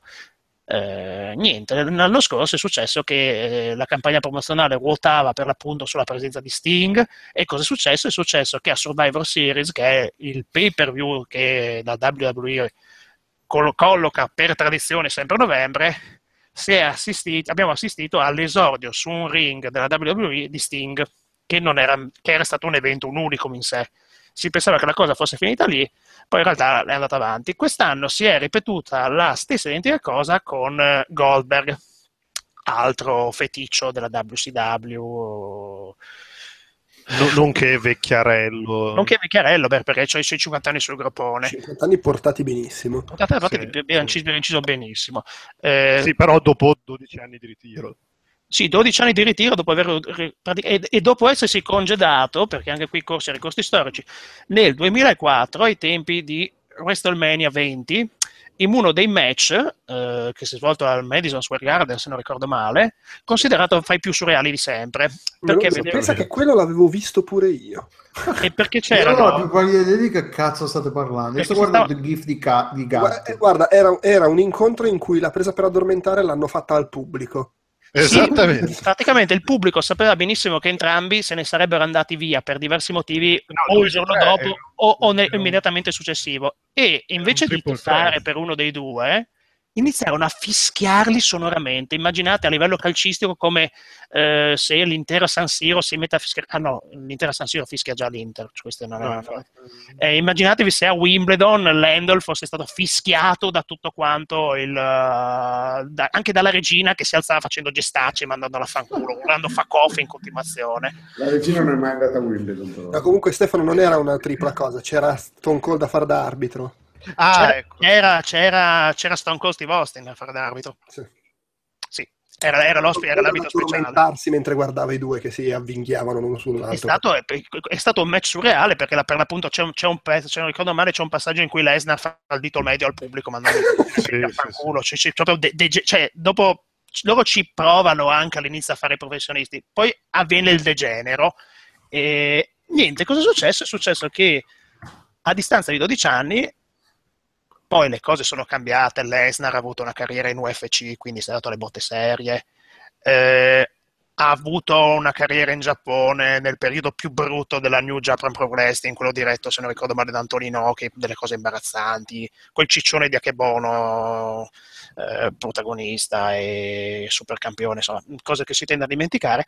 È successo che hanno deciso proprio ieri eh, di praticamente replicare lo stesso match, quindi 12 anni dopo il rematch di quello che era successo. E tutti dicevano, boh, ma sai, Goldberg è un vecchio, Goldberg si è ritirato, Goldberg eh, non ci capisce più un cazzo, gli scorreggia il cervello, Lesnar è troppo forte, ha battuto tutti, ha interrotto, vabbè, sempre così così, la, la, la streak di, di Undertaker a WrestleMania. Per anni Undertaker ha continuato, tipo cos'è, 21-1? Sì, se non ricordo male Sì, adesso. sì. Cioè, per, per- per- per oltre 21 anni il Undertaker a WrestleMania non ha mai perso il suo match. E poi è arrivato Lesnar, in un match anche quello surreale, perché è successo praticamente che all'inizio c'è stata una vera commozione cerebrale di, di- di Undertaker e, e praticamente hanno cercato, e, e praticamente Lesnar ha condotto un match da solo con l'altro che non ci capiva più un cazzo, letteralmente, e si è finiti sul 21-1. Insomma, hanno costruito per mesi e mesi e mesi questo personaggio di Lesnar assolutamente imbattibile, è arrivato un cinquantenne, bolso, e l'ha devastato in un minuto e venti. E Lasciami dire che vorrei arrivarci io bolso come cosa. sì, no, no, eh. c'è bolso in senso. Comunque è Sì, arrivato, sì. è arrivato al cinquantenne, in un minuto e trenta l'ha devastato. Sì. Ora immaginatevi che so, eh, quelli che si fanno la levataccia notturna qua in Italia col fuso orario per vedersi il pay per view e hanno detto: Ah, c'è il main event, è una cosa che non accade da 12 anni, ci credo, ci credo, ci credo. Un minuto e trenta, tutti a casa. Wow, wow, wow, wow, amici, delle, dell'eiaculazione precoce. Cioè è esplosa, es- l'internet è esplosa con gente carica d'odio, gente che dice ma che diavolo è successo, gente che non ci sta, gente che dice boh, chiudo baracca con wrestling, non mi fido più, per me è vero ma non è più vero e altre cose simili. Eh, un giudizio sull'argomento? Beh, eh, hanno fatto l'effetto shock. Tutto qui, cioè, il- eh, sanno benissimo che il- le controversie, per, per citare Harry Bishop, controversy makes cash, nel senso che sì, eh, il, il colpo di, il colpo di è, è praticamente, se vogliamo fare un parallelo, è l'equivalente del finale di Lost. Il finale di Lost o, lo- o ti piace o lo consideri una cazzata miserabile e ti fa venire il nervoso e dici: Ma che cazzo ho perso tempo fino adesso a vederlo? E, e la gente è inferocita. Eh, in questo caso la gente è inferocita, c'è gente che praticamente minaccia che non guarderà più la WWE, non guarderà più il wrestling, non lo guarderà con gli stessi occhi. Ma eh, in questo caso è Beh, che, che è una scelta che comunque si fa intorno ai 15 12 anni di età, voglio dire. Esatto. Sì. Sì. Sì, sì, sì. eh, eh, in in questo caso parliamo, di, parliamo fondamentalmente di. Stiamo, stiamo parlando sempre di uno spettacolo con le sue determinate regole. È stata raccontata una storia, è stata raccontata la storia di un presunto omone che ha sottovalutato il cinquantenne. Difatti, all'inizio del match più o meno lo deride, e salvo poi restarne, restarne colpito dalla presenza dalla, dalla forza atletica e, e perdere perché ha fatto lo sbruffone. Quindi Ma sì, è, il sogno americano, dai. cioè, la, la storia in sé, per quanto possa dare fastidio, è incredibilmente coerente per come è stata scritta. Rocky. Esatto. Sì, ma, ma, ma Rocky non vince in un minuto e mezzo. Cioè, quello è Rocky dopato. Cioè, eh, renditi conto che eh, credo che sia durata di più l'entra- è durata più l'entrata in scena dei due, l'entrata sul ring con tutte quante le canzoni, la camminata, il commento. È dura, è dura- dura di più il filmato di raccordo eh, dove eravamo rimasti, i corsi e ricorsi storici che mettono i recap che mettono prima di ogni match. Cioè, è durato di più quello il montaggio. Peraltro Vabbè, ma quello- vince quello- del primo. Per infatti. E- No, che, comunque, che comunque poi leggevo, leggevo dei, appunto dei postumi e dei commenti, delle motivate- presunte motivazioni che hanno eh, indotto gli scrittori a fare una cosa del genere, oltre al fatto che, vabbè, chiaramente il match a Survival Series è stato pensato per promuovere il il videogioco, eh, c'è poi stato il fatto che effettivamente le puntate settimanali de- degli show in cui appariva Goldberg hanno fatto tipo Hanno fatto record boom. di ascolti che non si vedeva da anni. Negli anni 90 il personaggio Goldberg in sé era amatissimo. Parliamo di uno No, no, che certo. su uno che sul ring è di una scarsitudine, di un'inettitudine mostruosa, ma incarnava in sé il personaggio grosso, cattivo, Vabbè, era, sì, era, era- era venduto come imbattibile. Sì, praticamente i ma suoi sì, match era, l'uomo della, dell'attitude era, voglio dire. I suoi match una duravano degli, erano degli squash, duravano malapena qualche minuto, arrivava, Spear, Jack Hammer, tutti a casa, butta la pasta, come diceva ah, butta la quindi, e pasta. quindi- e quindi Eh. siccome, c'era, cioè, siccome c'è questa cosa che, che il record di ascolti non fa schifo, eh, nonostante, una- una multinazionale- nonostante- Sì, ha una no, infatti, nonostante l'idea, inizi- l'idea iniziale fosse quella, era quella di farlo perdere, eh, ha detto: Sai che c'è? Che magari ce lo teniamo fino a WrestleMania, che è a marzo. Sì, è marzo, solitamente a marzo-aprile. Penso Eh, sia è allo- Eh, e quindi, quindi ce lo- teniamo fino a da marzo barra aprile e, e ci teniamo l'onda lunga. Non, lo facciamo vincere con un match improbabile e, e fino ad aprile ci abbiamo da che scrivere. penso se gli fanno vincere la Rumble, tanto per dirne un'altra, cioè sarebbe da pisciarsi addosso da ridere. Entra trentesimo, Eh, entra, inventa la Rumble e va al main event di WrestleMania. Sì, queste sono regole che voi, so che vi state annoiando, non... eh, È, è- è- è tutta una quest, è l'equivalente di un gioco fondamentalmente al wrestling. Ma sì, ha le sue regole precise. Vinci un evento, allora conquisti il primo posto e nell'evento clou del, Eh, della, di, base, della di, base una, di base è una serie TV con 52 episodi all'anno. Sì, più i pay per view. E- Ed è anche per quello che ci sono un sacco di episodi che fanno cagare. Perché No. Madonna, scrivili ma- tu 52 episodi all'anno. Ma scusami, poi scrivi, perdonami, 52 episodi all'anno da tre ore. Sì, Da esatto. tre ore è soltanto di uno show. Perché se diventi a sommare Sì. poi il secondo show, che è anche quello, e poi di uno show che va per giunta in diretta, quindi la cappella che può sempre succedere e tutto quanto. È, è così, Con è gli tanto occhi del cuore. Sì, ma poi ragazzi, eh, va- è vero, fa, fa incazzare, cioè, però fa incazzare in sé perché cioè, va visto come, sem- come un semplice spettacolo fondamentalmente, con quello che è, come, per come è scritto. Il problema il discor- il discorso di base è quello, se la, se la scrittura è fatta bene, tu non ti poni il problema o te lo poni relativamente di quello che succede sul ring. Se la scrittura del match, eh, della psicologia del personaggio è fatta coi piedi, beh, comincia a smonarti e il prodotto comincia sempre a farti più schifo. Eh, il, il discorso di base è che in questo momento nel mondo del wrestling americano, della WWE, si parla di un regime di monopolio, perché tale è, fondamentalmente, e perché il- hanno distrutto la concorrenza, sono imbattibili e, e quindi possono permettersi di scrivere anche la merda, perché per quanto... eh, Ma tanto guarda che, che di base, eh, cioè, se, se ci riferiamo solo a- al match di per sé, hanno vinto loro. Perché Hanno il vinto fatto, loro, che, sì. il, fatto, il fatto che il match sia durato un minuto e venti e tipo tutti quelli che E ne state facevano. parlando da un quarto Eh, d'ora. esatto, tutti quelli che fanno finta di non seguire più il wrestling ne parlano, vuol dire che è, è- è hanno pratica- vinto loro. è l'equiva- è l'equivalente dei sondaggi del Brexit. Sì, tutti O dicevano di "Ah, Trump. sì, o di Trump, vince Lesnar facile, Beh, ma vince lui, ma dai, ma è cinquantenne quell'altro, ma cosa vuoi che faccia? Ma è vecchio, rincoglionito, con le palle a penzoloni e lo scroto grande come un cappello, ma, eh? e invece gliel'ha piazzata nel culo in un minuto e mezzo, è quello il discorso di base, un minuto e tra mezzo. l'altro facendo la Make spear, è entrato con la wrestling, testa direte nel che- culo. Scusami? È entrato con la testa facendo la spear, piazzarla nel culo.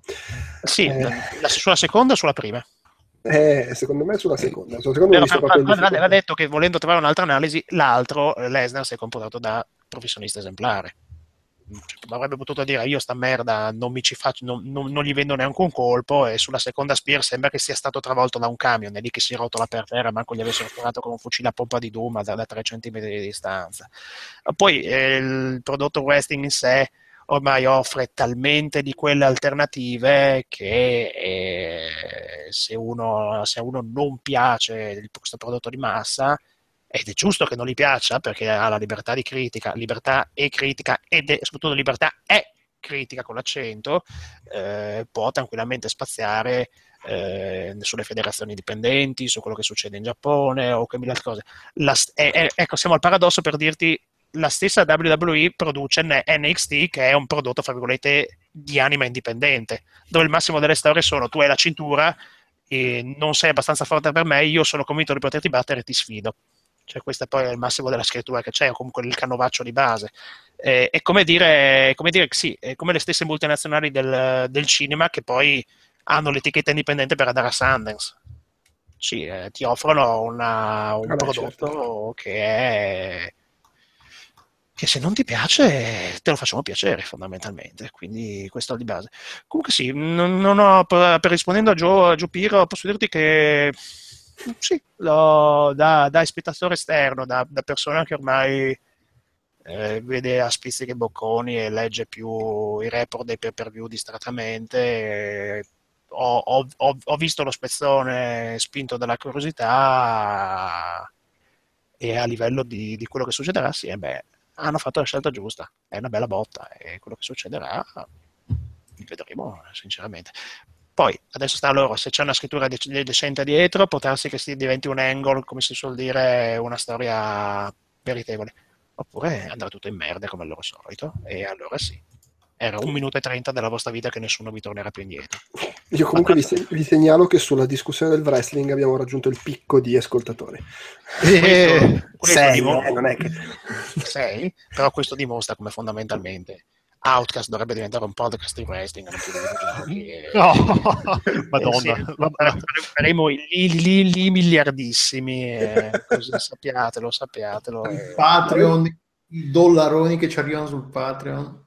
Avete No, accennato ai giochi, ma tu che continua a farli, giusto? Sì, Ma no, ne fa uno eh, l'anno, ne fa uno l'anno. Fa uno all'anno, ma vendono? Avete dei dati? Beh, eh, Eh, beh, avrebbe eh, smesso di evidentemente. farli. no- Allora, guarda, potresti andare sul, eh, su Steam, come si chiama Steam Info, quello, quello, quello che ti fa i dati, perché c'è anche la, dall'anno scorso c'è la versione per PC, Ma sul serio? Aspetta un po', me la, me la guardo subito. ma non, non- non so quanto venda su PC. eh, Ah, infatti. Però su, più- su, console, su console ormai non si fermano da anni, è un appuntamento fisso e irrinunciabile, è una roba... Un mio amico in Giappone è producer, ci lavora. È della Yux, giusto? È sempre Sì, codice sì, della è sempre Yux. stato dai Sì, giapponesi. sì, è sempre fatto dai giapponesi. Non è più fatto dalla Aki System che prendeva, aveva però le altre saghe e le portava avanti. Sì. Poi il prodotto wrestling continua a tirare in America, a vendere merchandise. Fanno in tour anche in Italia, quindi figurati. Eh, Se, se- se hai un servizio di sottoscrizione che è il WWE Network, in cui puoi semplicemente pagare 9,99 euro per vederti per view in diretta e avere eh, accesso all'archivio storico delle loro cose, cioè, è- ecco il Netflix del wrestling, tanto per con poi Vabbè, sì, è il League Pa- è l'NBA League Pass, eh, Sì. un po' diverso, ma insomma. a 9,90 euro, che, è- Che, che poi, cioè, credo venda, il gioco venda sensibilmente meno rispetto tipo a NBA 2K, però probabilmente gli costa anche meno come sviluppo, perché Beh, lo, sì. lo vedi da- dal, dal motore grafico. da- Sì, il motore grafico è sempre quello, le compenetrazioni non sono mai un granché, cambiano qualcosa del sistema di combattimento. Diciamo che spendono di più nella campagna marketing del, del, del- No, della certo. nuova cariatide che ritorna sul ring, ecco. Perché per quella di Sting avevano speso una barca di soldi, era veramente, veramente fatta bene. Poi, Sì, ma anche quest'anno con quella di Lesnar. Vabbè, comunque sti cazzi. comunque, Comunque, eh, con Mauro del Core che da, da YouTube dice voglio una rubrica Pocoto parla male di cose. Eh, e, la- e l'avrai, e l'avrai. Ok. Perché è facile, perché mi viene naturale, perché... Sì, infatti, non è neanche una rubrica, è quello che fai tutte le volte. Infatti mi stupisco di aver parlato bene, di aver parlato in maniera sensibile del resto. Eh, si vede che ormai lo, e lo ritarda, eh, la voglia di polemica. Infatti. Direi che abbiamo concluso e possiamo... Un bel saluto tutti assieme, forza, calorosi, vai. Ciao! Ciao! Ciao. Hogan comunque è una troia.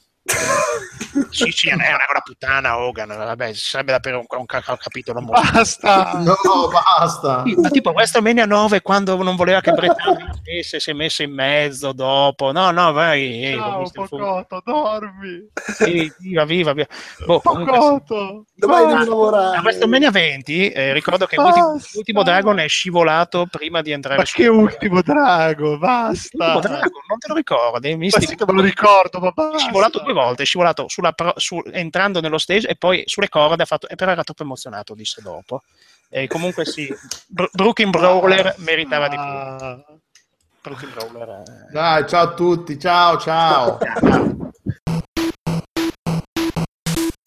Si chiude qui anche questo appuntamento con Outcast Chiacchiere Borderline. Io vi ricordo come sempre www.outcast.it, il nostro sito ufficiale dove trovate tutto il resto della nostra produzione audio, video e per iscritto dove trovate tra l'altro anche il post con la descrizione di questo episodio e i link ai vari argomenti di cui abbiamo chiacchierato. Vi ricordo poi che se volete contattarci potete farlo tramite l'email podcast.outcast.it, tramite il modulo eh, che trovate sempre sul sito ufficiale, ma anche tramite Facebook e Twitter, eh, lì ci trovate come Outcast Live. Su Facebook c'è anche il gruppo di discussione ufficiale dove potete chiacchierare fra di voi e con noi, si chiama Outcast, anch'esso ha come indirizzo Outcast Live. Tutte queste cose sono comunque linkate sul nostro sito dove trovate anche, se vi piace quello che facciamo e volete supportarci economicamente in maniera più o meno indiretta modi per farlo con i link ad Amazon, a Tostadora e a Patreon.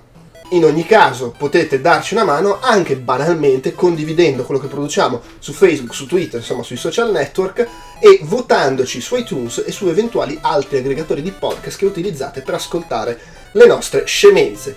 Vi segnalo inoltre l'esistenza di Shiny Magazine, una rivista in digitale e cartaceo in cui si chiacchiera di cinema, videogiochi, arte, musica, letteratura e tecnologia. La trovate a shinymagazine.com. Loro fanno pubblicità a noi, noi facciamo pubblicità a loro ed è tutto un volersi bene.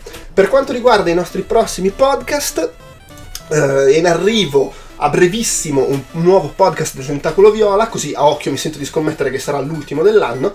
E, e, insomma poi ci saranno altre cose che stiamo preparando. C'è lo speciale realtà virtuale di cui vaneggio da tempo, chissà se riusciremo a farlo o no.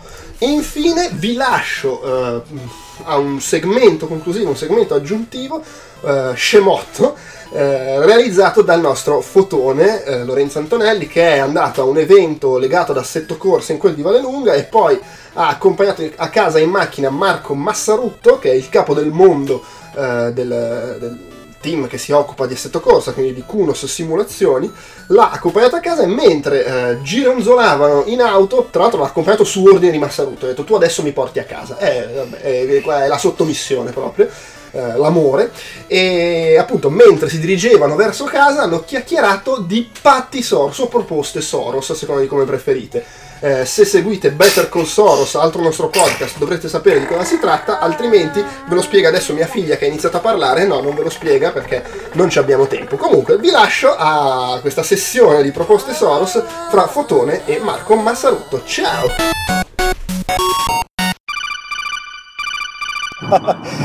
allora, hai soldi infiniti. Sì. Ma puoi scegliere solo un gioco per il resto dei tuoi giorni. Uh-huh. Project Cars o Farming Simulator? Accetti e quale scegli? Eh, accetto di avere soldi all'infinito per avere un solo gioco in vita mia. Cioè, eh, francamente. Cioè, sì, tu cioè- comunque puoi essere. Sei, sei sempre Marco Massarotto di Assetto Corsa, ma non puoi giocare Agli Assetto. Co- a, Ah, a nessun po- a altro. nessun altro gioco, A nessun altro, eh. tranne che quello che scegli. Farming Simulator perché l'ho provato l'altro giorno, l'ho preso e mi, mi sta salendo la scimmia. E poi è eterno, quindi almeno. E poi Eterno lì ti, ti dura tutta la vita. vita, è proprio il sogno della mia vita vero, quindi meglio di così. Tra l'altro, io ho dato il voto più alto su Metacritic a Assetto Corsa e a Farming Simulator, quindi Grande. in Eh, tutto guarda, il Lo mondo. considero un privilegio, secondo me Farming Simulator lo, lo, lo merita più di Assetto allora, il mondo, anche il terzo mondo, Sì. è in tripudio per Assetto Corsa, non si parla d'altro. Ok. In Congo, a Casa Bianca, dovunque, gente invisibile, oddio, Assetto Corsa, incredibile! Ma? Di contro, il rombo di ogni auto che guidi, Mm. reale o virtuale, Mm. è una pernacchia. Mm. No, Accetti? No, non accetto. Non accetto. cioè, proprio pernacchia. No, no, non accetto. Io sono già contento così di quello che ha fatto Assetto Corsa, quindi mi tengo i motori, i, so- i suoni veri, per, per- per amore di tutto il mondo, dell'umanità. Va bene. Faccio questo regalo all'umanità. Beh, questo è un po', io ci penserei seriamente. 50.000 euro al mese, Mhm. ma ogni volta che guidi un'auto, Eh, seduto accanto a te, eh. c'è Vanna Marchi che parla, parla, parla, fa, dice cose, fa delle vendite, urla. Cioè, ogni volta che sto in macchina. Adesso c'era Vanna Marchi qui al posto mio. Dio, che cazzo, questo è troppo 50.000 euro al mese, eh? No, non sono abbastanza. Quanti ne vuoi? Eh, 500.000 al mese. Ah, porca Oppure, smet- oppure me li dai. No, facciamo così. Beh, no. Accetto. e smetto di guidare. Però- Ma in moto ci posso andare da solo? No, no, no, dai, solo in auto, solo, Solo in in auto, auto. compare. Eh, guarda, mi faccio una collezione di moto, mi compro un MB al mese. ci posso stare, dai. Beh, effettivamente. E, e, E oh, faccio un comunque, tragitto con Barra Marchi, casa lavoro e, e comunque puoi guidare auto monoposto e... Ok, e- e, e se eh, invece sono passeggero non deve venire, ma... Beh, no, no, no, no, solo se guidi. Guarda, per 4.000 euro al mese mi prendo l'autista. Perfetto. E 10.000 euro al mese, ma hai i tergicristalli sempre attivi di qualsiasi auto. Sono tanti, dai, per avere un. No, no, no, cioè, no, diventi pazzo, dai. Non accetti? Che i tergicristalli sempre accesi, E cioè. vabbè, dai, sono 10.000 euro al mese. Tu puoi fai quello che ti pare a questo bonus Ma perché. sarà che noi ormai abbiamo superato quella soglia, quindi Ma- sono abbastanza, no. I Cioè, nababbi a me di, sembra- di Mia moglie me li fa spegnere dopo 10 secondi che non vedo una goccia, quindi figurati. Beh, vabbè. Questo è più facile. Mm. Guarda, preferisco Vanna Marchi a 50.000 che, perché ho la soluzione che i tergicristalli sempre accesi. 5.000 euro al mese Sì. e sono generosissimo, Mm. ma ogni volta che cucini, anche se ti stai preparando un panino, Eh.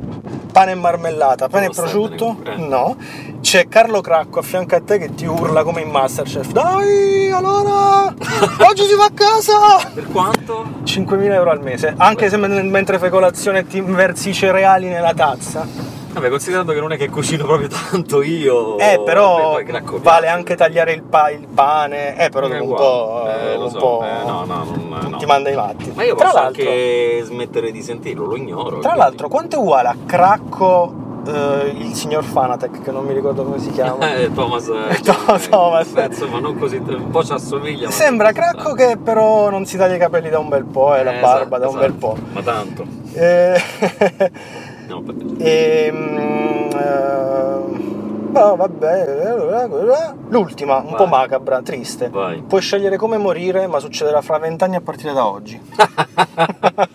Quindi morirai a Già sapeva, 64. 64. Va bene, dai. Accetti?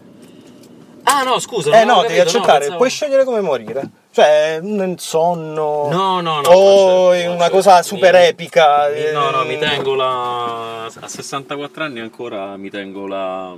come dire. La... il punto interrogativo. Se ce ne avessi avuti 84, allora sì. Va bene, grazie Marco.